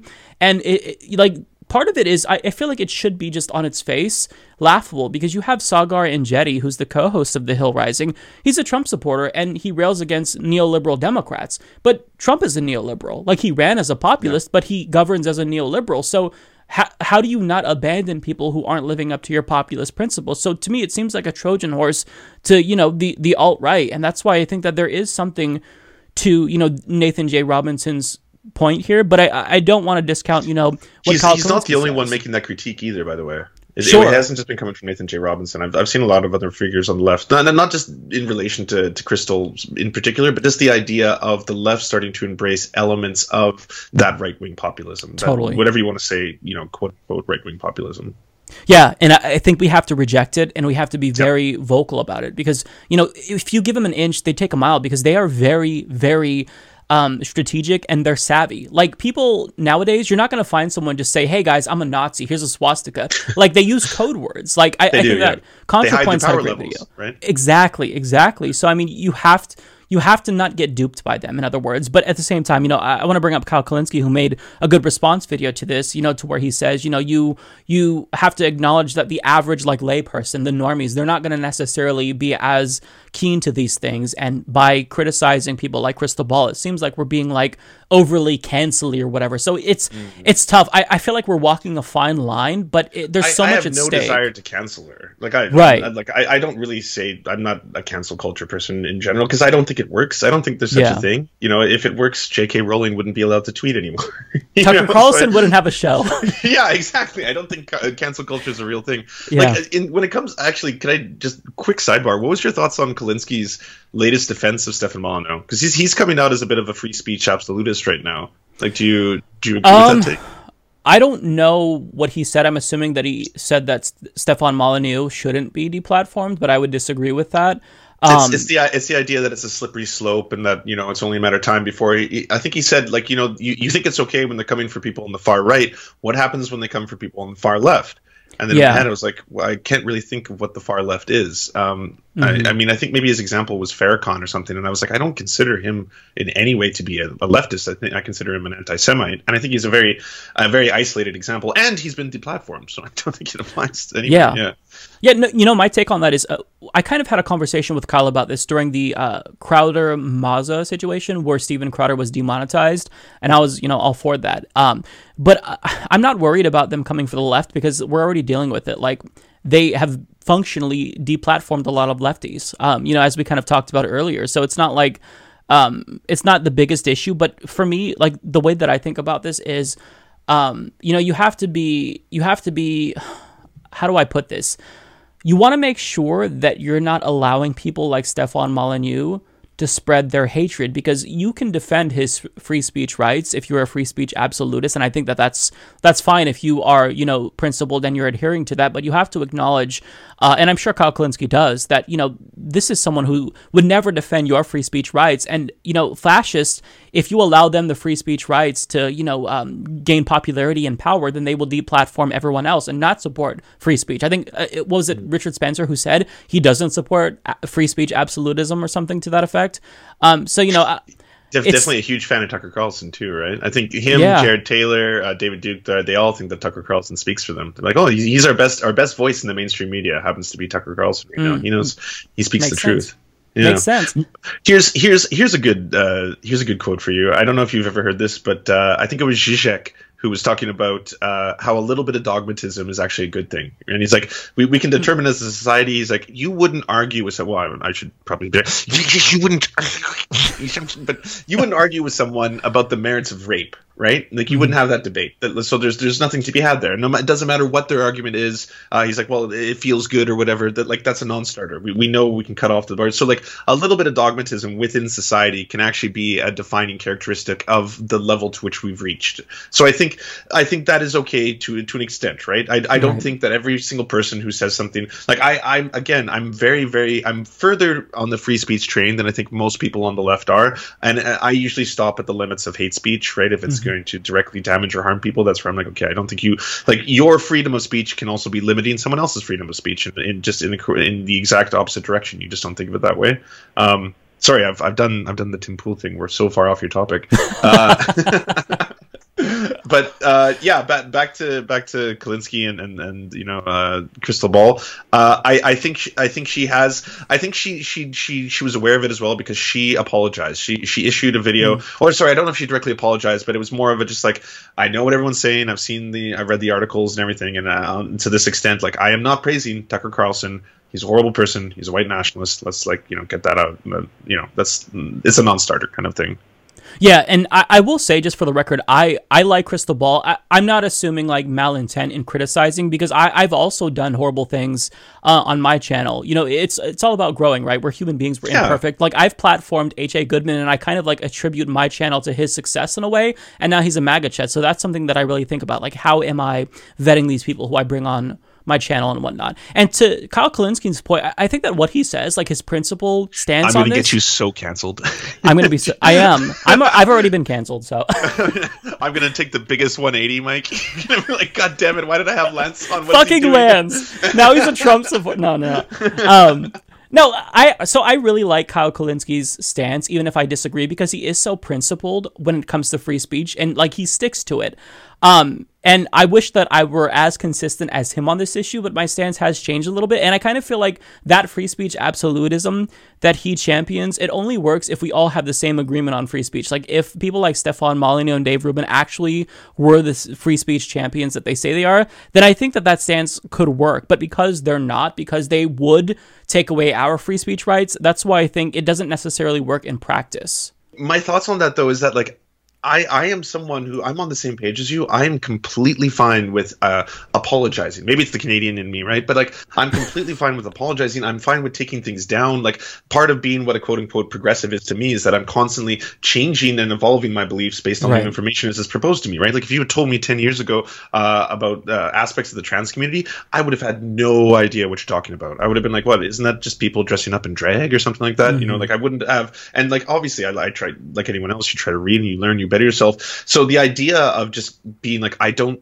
delete any tweets I've ever made. I don't do anything because I want a permanent leisure and like, uh, to a certain extent, like I, I wish that Kyle Kulinski would take down the the old tweets where he calls people the F slur, for example, as an insult, right? Uh, and I understand that he he's of the mind where he doesn't have to change anything he does. But to me, that's, that's kind of the same thing that Trump does. You know, like Trump never apologizes. Trump never backs down. So do most strongmen. You know, that's it's kind of this absolutism in which like I never want to show. I don't think it's. I don't like. I'm please don't think I'm comparing the two of them. I think like I like Kyle Kulinski. Like Right. I, I've interviewed. We love. Kyle. We don't like Trump. yeah, I'm not trying to, not trying to, you know, ju- juxtapose the two of them back to back. But what I, what I am trying to say is that, like, I, I think there's no shame or problem in either admitting when you're wrong or even trying to better yourself as a content creator, right? Like, you know, Mhm. take your stuff down, take, uh, take a video down. Like, I, I did it very recently. Uh, I, I was debating a right wing, uh, race realist by the name of Actual Justice Warrior, and he had called out a video I did on uh, Ferguson and Mike Brown.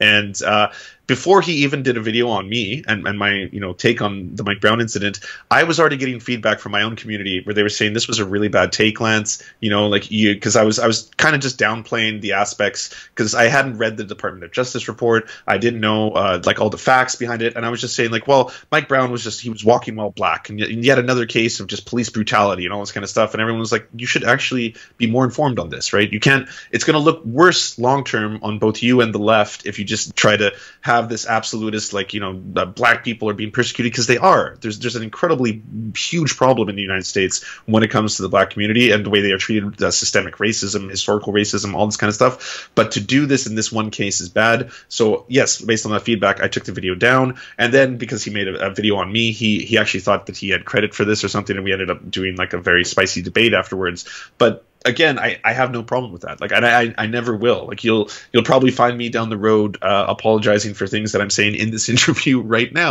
But that, that but there's there's no problem with that to me. You know, I think I, Yeah. I I don't see that as a sign of weakness. I see it as a sign of growth.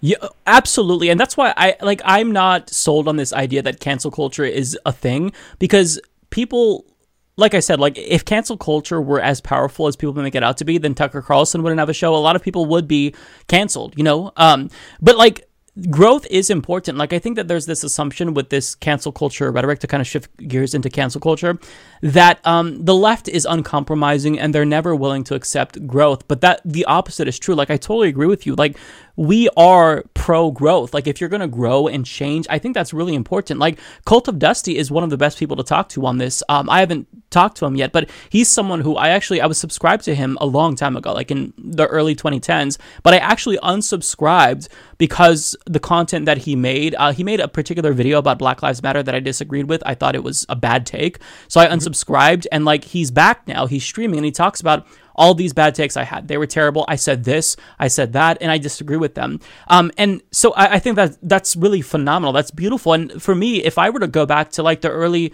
Humanist Report catalog, I would probably find a lot that I disagree with because the thing is that we're constant as human beings, we're constantly growing, and if you're not growing, then I think that's bad. Like it, nobody wants to admit that they were wrong. Nobody wants to back down. Everybody wants to be able to commend themselves for holding strong on something on a particular Mm-hmm. position throughout the years, but that's not realistic for everything. So I think that you know encouraging growth is important.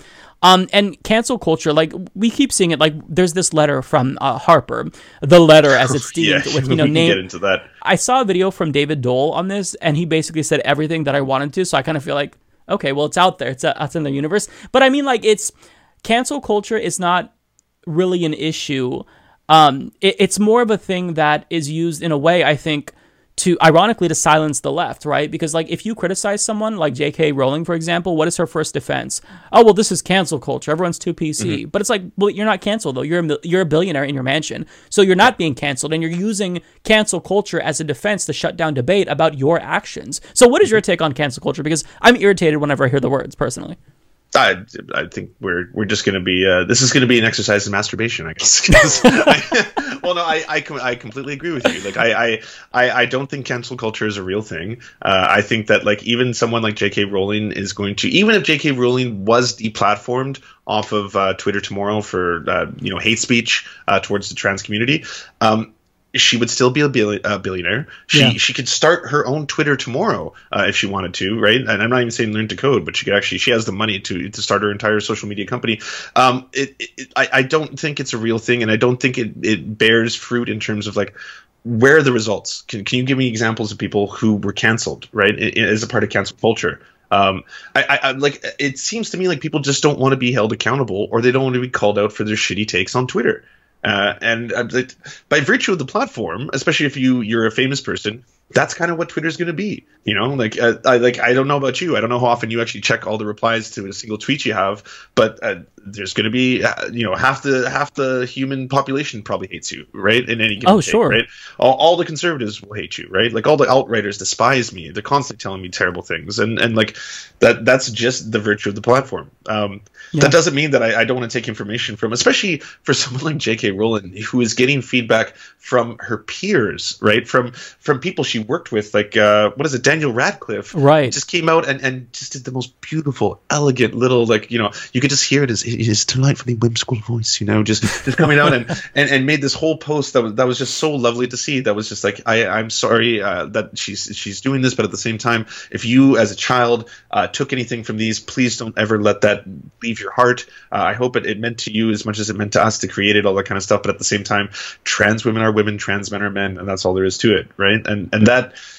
I, yeah, I mean, I mean, uh, sorry, my, my long-winded answer, short, uh, cancel culture is not real. Yeah, no, and Yeah. that's that's beautifully put because I I totally agree. Like what I see, like the discourse with regard to cancel culture for me can be like reduced down to someone getting backlash over a tweet. So they say, "Oh, well, I'm canceled," or like if you put up a YouTube video with a bad tag and it gets like majority dislikes, then you say, "I've been canceled." But ha- because you're still here, so have you really been canceled though? I mean, Yeah. it's just it's not really a, a real thing and in the instances where someone is like legitimately canceled and they lose their career it's really rare and it usually is legitimate like louis ck like i think that that was probably a justified cancel wouldn't most people say you know what i mean so it's it's overblown and i think that really it's it's I don't know. It's it's sloppy discourse. It's intellectually lazy, in my opinion. So whenever I see like hysteria about cancel culture, I mean, you can point to instances of like a viral video leading to someone losing their job, and sure, you can you can debate whether or not that's something that we want in society. But overall, what we're really talking about with cancel culture, um, in terms of like the political discourse is people with large platforms, people who are on national mainstream news, people with power and money. And you're not being canceled if we criticize you. They just want to put out shitty takes and not be criticized. But I mean that you're canceling everyone else who wants to criticize let's, you. Let's let's use Louis as an example because Louis, in my opinion, wasn't canceled in the same way that these people are saying they're canceled. Louis was accused uh, of women of uh, you know forcing them to watch him masturbate uh, and locking them in rooms to, to perform those acts, and then admitted to it. And, and that was it. it. It wasn't like this long ongoing process where Louis said like the, the thing with all these comedians who are like you can't even do comedy anymore. Like I can't even Yeah. say what I want to say. I'll be canceled instantaneously. Blah blah blah. Sure, you can do comedy. You can do. Ha- have you seen Eric Andre's new special? It's got to be one of the most offensive comedy specials in a long time, and yet it's it's still not as bad as most of these other comedians stuff because there's a point, right? Like what is the punchline? The same thing with like the really the the kind of shitty uh, Dave Chappelle, one of my favorite comedians, probably my favorite comedian actually, if, if I Yeah, if I'm being totally honest. Um, his, his newer special is unfortunately on Netflix. Not not that good, and just Mhm. because it really feels like he's punching down, right? He's he's you know he's attacking members of the trans community, stuff like that, and there's not really a point to the punchline at the end of the day. Uh, sorry, the punchline at the end of the day wasn't like something that is uh, actually going to be transformative. That actually makes me really think about uh, a societal issue, like he used to do so beautifully. He was sublime at that, right? Um, so in the case of Louis C.K., uh, he's even though he was quote unquote canceled by which by virtue of like he admitted to doing some pretty horrifying things. He still sells out comedy clubs. He still Mhm. makes comedy specials. He's still, if he wanted to, I'm sure he could have a special on a non Netflix esque network. I'm sure he could get on a whole bunch of other TV shows if he really wanted to, right? Like he hasn't effectively been silenced. You know, uh, how about someone like Mel Gibson? You know, Mel Gibson ha- has to be one of the most vile racists of our generation in terms of like he believes these horrifying things and is vocal about it. It's, it's not like we have to think about whether or not Mel Gibson is a piece of shit. We have it on tape. You know, you know, call, calling, uh, you know, saying you're gonna get violated by a pack of n words and things like that, right? I, I'm trying to keep it as PG. This is definitely not as bad as he put it. Uh, all the way to being incredibly anti-Semitic. He was nominated for an Academy Award a couple years ago. You know, like persona non grata, canceled Mel Gibson is nominated for an Academy fucking award. Roman Polanski won an Academy Award after quote unquote like should he not be canceled? Like he raped a thirteen year old. I th- I think that's pretty canceled. I like I, I don't know like right yeah, and, and, I and w- he- no i will say the people who are the most like anti cancel culture they are cancel culture though. Like i, I can't Yeah. remember who and i'll put it up on the screen. Megyn kelly was railing against cancel culture previously but all of a sudden she's tweeting at nike and disney because they just penned a deal with colin kaepernick. I mean what is the goal of tagging them you know trying to get him fired obviously? So it's like cancel culture is a weapon that's being used disproportionately against the left. And like i think that you can debate the merits of cancel culture. In fact since we're talking about this i've got to plug the some more news segment on this by cody johnson. It's like 40 minutes but it's it's it's perfect um but i mean cancel culture is being overblown and it's being used as a weapon against the left to demonize the left and it's just fucking bullshit like i'm sorry Yeah, no, I totally agree. Um, who's who's the other example I was just thinking of? Um, and now you've got me distracted by Cody Shoddy. I can't I can't stop thinking about his shout out to cody beard. Shoddy. Uh, he's he's our he's our lefty Charlie Kelly. Uh, It's not not the one we deserve, but it's the one we need. Yeah. Um, uh, I don't know. Sorry, I, I lost my train of thought. We'll we'll just we'll just keep talking. Okay, okay. Um, well, yeah. Um, I will plug since we're talking about Cody Shoddy. Um, back in 2018, I was on the Creationist Cat channel with Benjamin Mhm. Dixon and Cody Shoddy. Uh, I loved it. So check it out. Um, it was one of my funnest collaborations aside from this one, uh, because you know I got to be like associated with like comedy, and I'm not very funny. Like I'm kind of like this dry nerd. Um, but they told like the video was awesome, so I'll, I'll plug that, and maybe I'll put a link to it if I could find the video. I'm sure it's still around. Um, and and we're plugging Creationist Cat at the same time. So yeah, good- Creationist good Cat plugs as well. all around. Yeah, yeah, Avery. and Benjamin Dixon also, who has a podcast daily. I think um, that's phenomenal. Let, we'll, we'll just like go through all the shout outs now. No, um, but since we're going through shout outs, um, let's go ahead and uh, let's plug your channel because my audience has got to subscribe to you. You have two YouTube channels, correct? I do, yeah. So I basically wanted to emulate the Tim Pool uh, strategy, like I told you. So I, I stream every day on Twitch. Uh, you can check that out, obviously, at twitch.tv slash the Serfs TV. In fact, uh, most of our social media is just at the Serfs TV. So if you go to twitter.com slash the Serfs TV, uh, Instagram slash the Serfs TV, pornhub.com slash the Serfs TV, you'll, you'll find uh, every every version of that. But then our new channel. Sorry. Any OnlyFans on uh, Serf yet? or Serfs on yeah, OnlyFans? That, th- yeah, that, that that one will be coming up soon. Um, but then uh, the the other one is uh, it's called the Serf Times. So it's just youtube.com slash the Serf Times, and it is basically I take my streams that I've done during the course of the day and I'll edit them into little teeny parcels and you know parsecs. Uh, you know I can I can speak nerd too. I I love my I love my Star Wars. Um, but anyways, I, I would cut that into little pieces and then I would put that up on uh, the the Serf Times and it's astonishing how much that works. Like I'm, I'm going to be totally honest with you. It the, the Tim Pool model works for a reason. It's it's one of the reasons Vaush has grown so fast so quickly.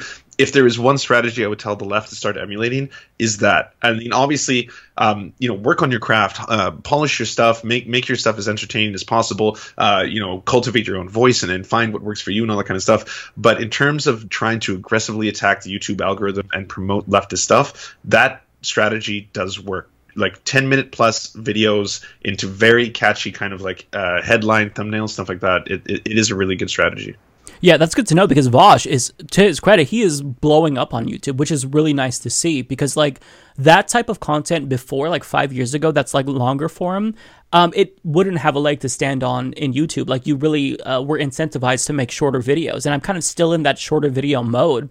Uh, but the longer format videos, especially if people like um, posting clips of live streams, it really does have like a ton of views. Um, so that's that's really good to know. I, I kind of need to shake up my format. I haven't had a really big format change, but I kind of do a little bit of both here. Like I'll do some shorter news videos, and then I'll do like my deep dives, which are like 10 plus minutes.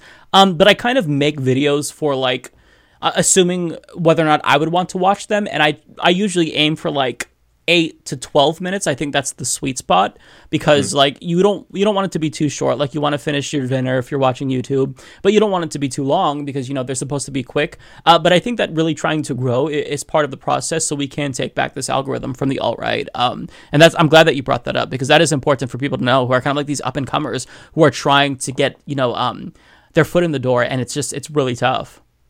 Yeah, I mean, the other uh, piece of advice then I would give if, if we're doing this is to uh, use solidarity because that actually works quite a bit as well on, on YouTube. Like, combine with other content creators, uh, collaborate as much as possible, promote each other. Um, that's what the right was doing without even thinking about it because I don't think they were thinking of it as solidarity. They were just thinking of it in terms of marketing principles, right? So, your Dave Rubins had Joe Rogan on, your Joe Rogans had Stefan Molyneux on, your Stefan Molyneux had Jared Taylor, and then that's how the entire pipeline was created. But their cross pollination that they were doing so very frequently does work, right? You- Because uh, at the end of the day, it's about finding people. And right now, you and me have had this uh, unbelievably, amazingly lovely interaction. And the people watching uh, my stream, uh, I'd say maybe like a handful of them are going to love you as well. And then a handful of them are just going to be like, yeah, that, that was nice, but like I'm, I'm okay. And the same thing vice versa, right? Some people are going to be watching me and they're going to be like, oh, I liked him. He was funny. Other people are going to be like, who is this like, you know, complete moron on, on the show? But there is, there is going to be like an overlap and a cross promotion. And I think that that absolutely works. I think it's, I think it's, uh, it's a good thing. Yeah, yeah, definitely. I, I'm trying to commit to that more as well. Um, it- it's tough because it's like you only have a finite amount of time, and I'm trying to do more candidate interviews. But I think that this cross pollination really is the way to go. Um, because if we want to create that type of uh, pipeline, for lack of a better word, you know, into the left circles, then you, The you do have pipeline. to do this exactly. Like you can't just have you know the same. Uh, three people that you watch, you have to be introduced to newer voices. And there's so many great people who are popping up on the left who are just, they have to be promoted. Like it's a shame that they're not getting the attention that they deserve given how much time, effort, and research, you know, they put into these videos. So like I try to do my part to promote them and, you know, it's, it's just kind of like a give and take. So yeah, is there I thi- anything th- else?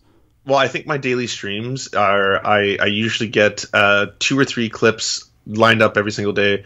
It'll be the Humanist Report, it'll be Rational National, and then some of Michael Brooks and the Majority Report are usually the main the mainstream ones that I put in Mm. there. Usually, uh, I might add a little Jamie Peck or something else in, in there as well, but that's usually like the, the four or five that I put on there. Um, it would be amazing to see more voices get promoted as well. Like I would love Yeah. if there was, for example, a woman who's as prominent as Sam Seder is. Uh, you know, I would love to see members of the trans community get anywhere near those kind of numbers. Right? It, it would be awesome if we had way more like uh, diversity and, and promotion and that kind of stuff. Like that is to, to I guess to, to put a bow on this whole thing. The the id poll that Dave Rubin likes to pull uh, is that's the wrong kind. But the Right. good kind is is promoting and, and collaborating and working with other other creators of, of a variety of you know d- diversity is a beautiful thing. It, it oh, absolutely, absolutely. is. Yeah. It- It can't just be like five white dudes who you get all your left wing news from. Like it has, Right. it has to be really diverse perspectives. I think that's really important. Like you need a balanced diet um, Mm-hmm. of different lefty takes. You know, um, so diversify who you listen to, and yeah, we'll we'll try to help with that for sure. How often do you stream per day? Um, or like is it like a two hour stream? Like how long do you go for usually? I, I'm Monday to Friday, uh, usually about four hours a day, uh, depending on depends on the the load. Uh, if, Yeah. if it's a really heavy news day, how much stuff is going down. And then there's a segment that I do every day where I just uh, pick apart ghouls. So Hmm. I'll, I'll we'll- I'll just laugh at PragerU. I'll laugh at Paul Joseph Watson. I'll, I'll you know we'll just line up all these things. We were looking at Alex Jones today, and obviously it's it can be vexing, it can be taxing, but at the same time, that that to me is something that I, I find that I've, I've become decent at uh, in in the sense that I'm I'm okay at improv comedy when when I'm looking at the, the it really helps that their talking points are always the same because Yeah. you know the, the the research isn't too extensive. So there's times when and i just talked about it earlier when I, I really messed this up and i should have done way more diligent research when it came to uh, to mike brown and ferguson. But for the most part they they have the same 10 talking points. It's basically the attack helicopter comedy equivalent of uh, you know their, their right-wing conservative uh, points and and they'll just regurgitate them in different forms Yeah.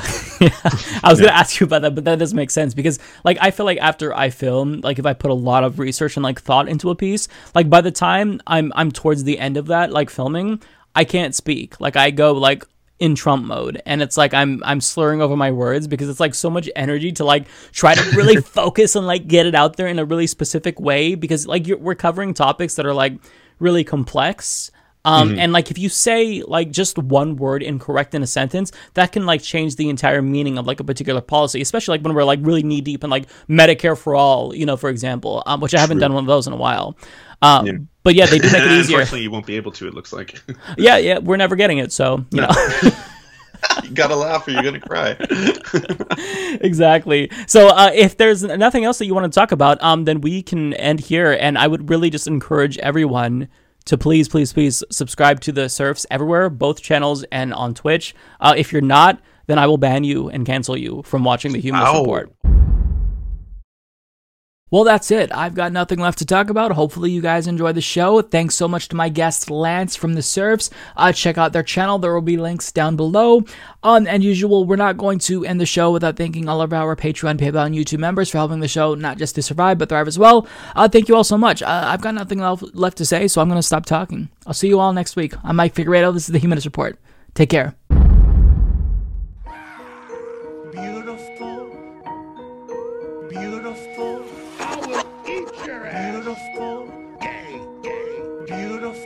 Tremendous, tremendous, tremendous, tremendous, tremendous, tremendous, tremendous, tremendous, tremendous, tremendous, tremendous, tremendous, tremendous, tremendous, tremendous.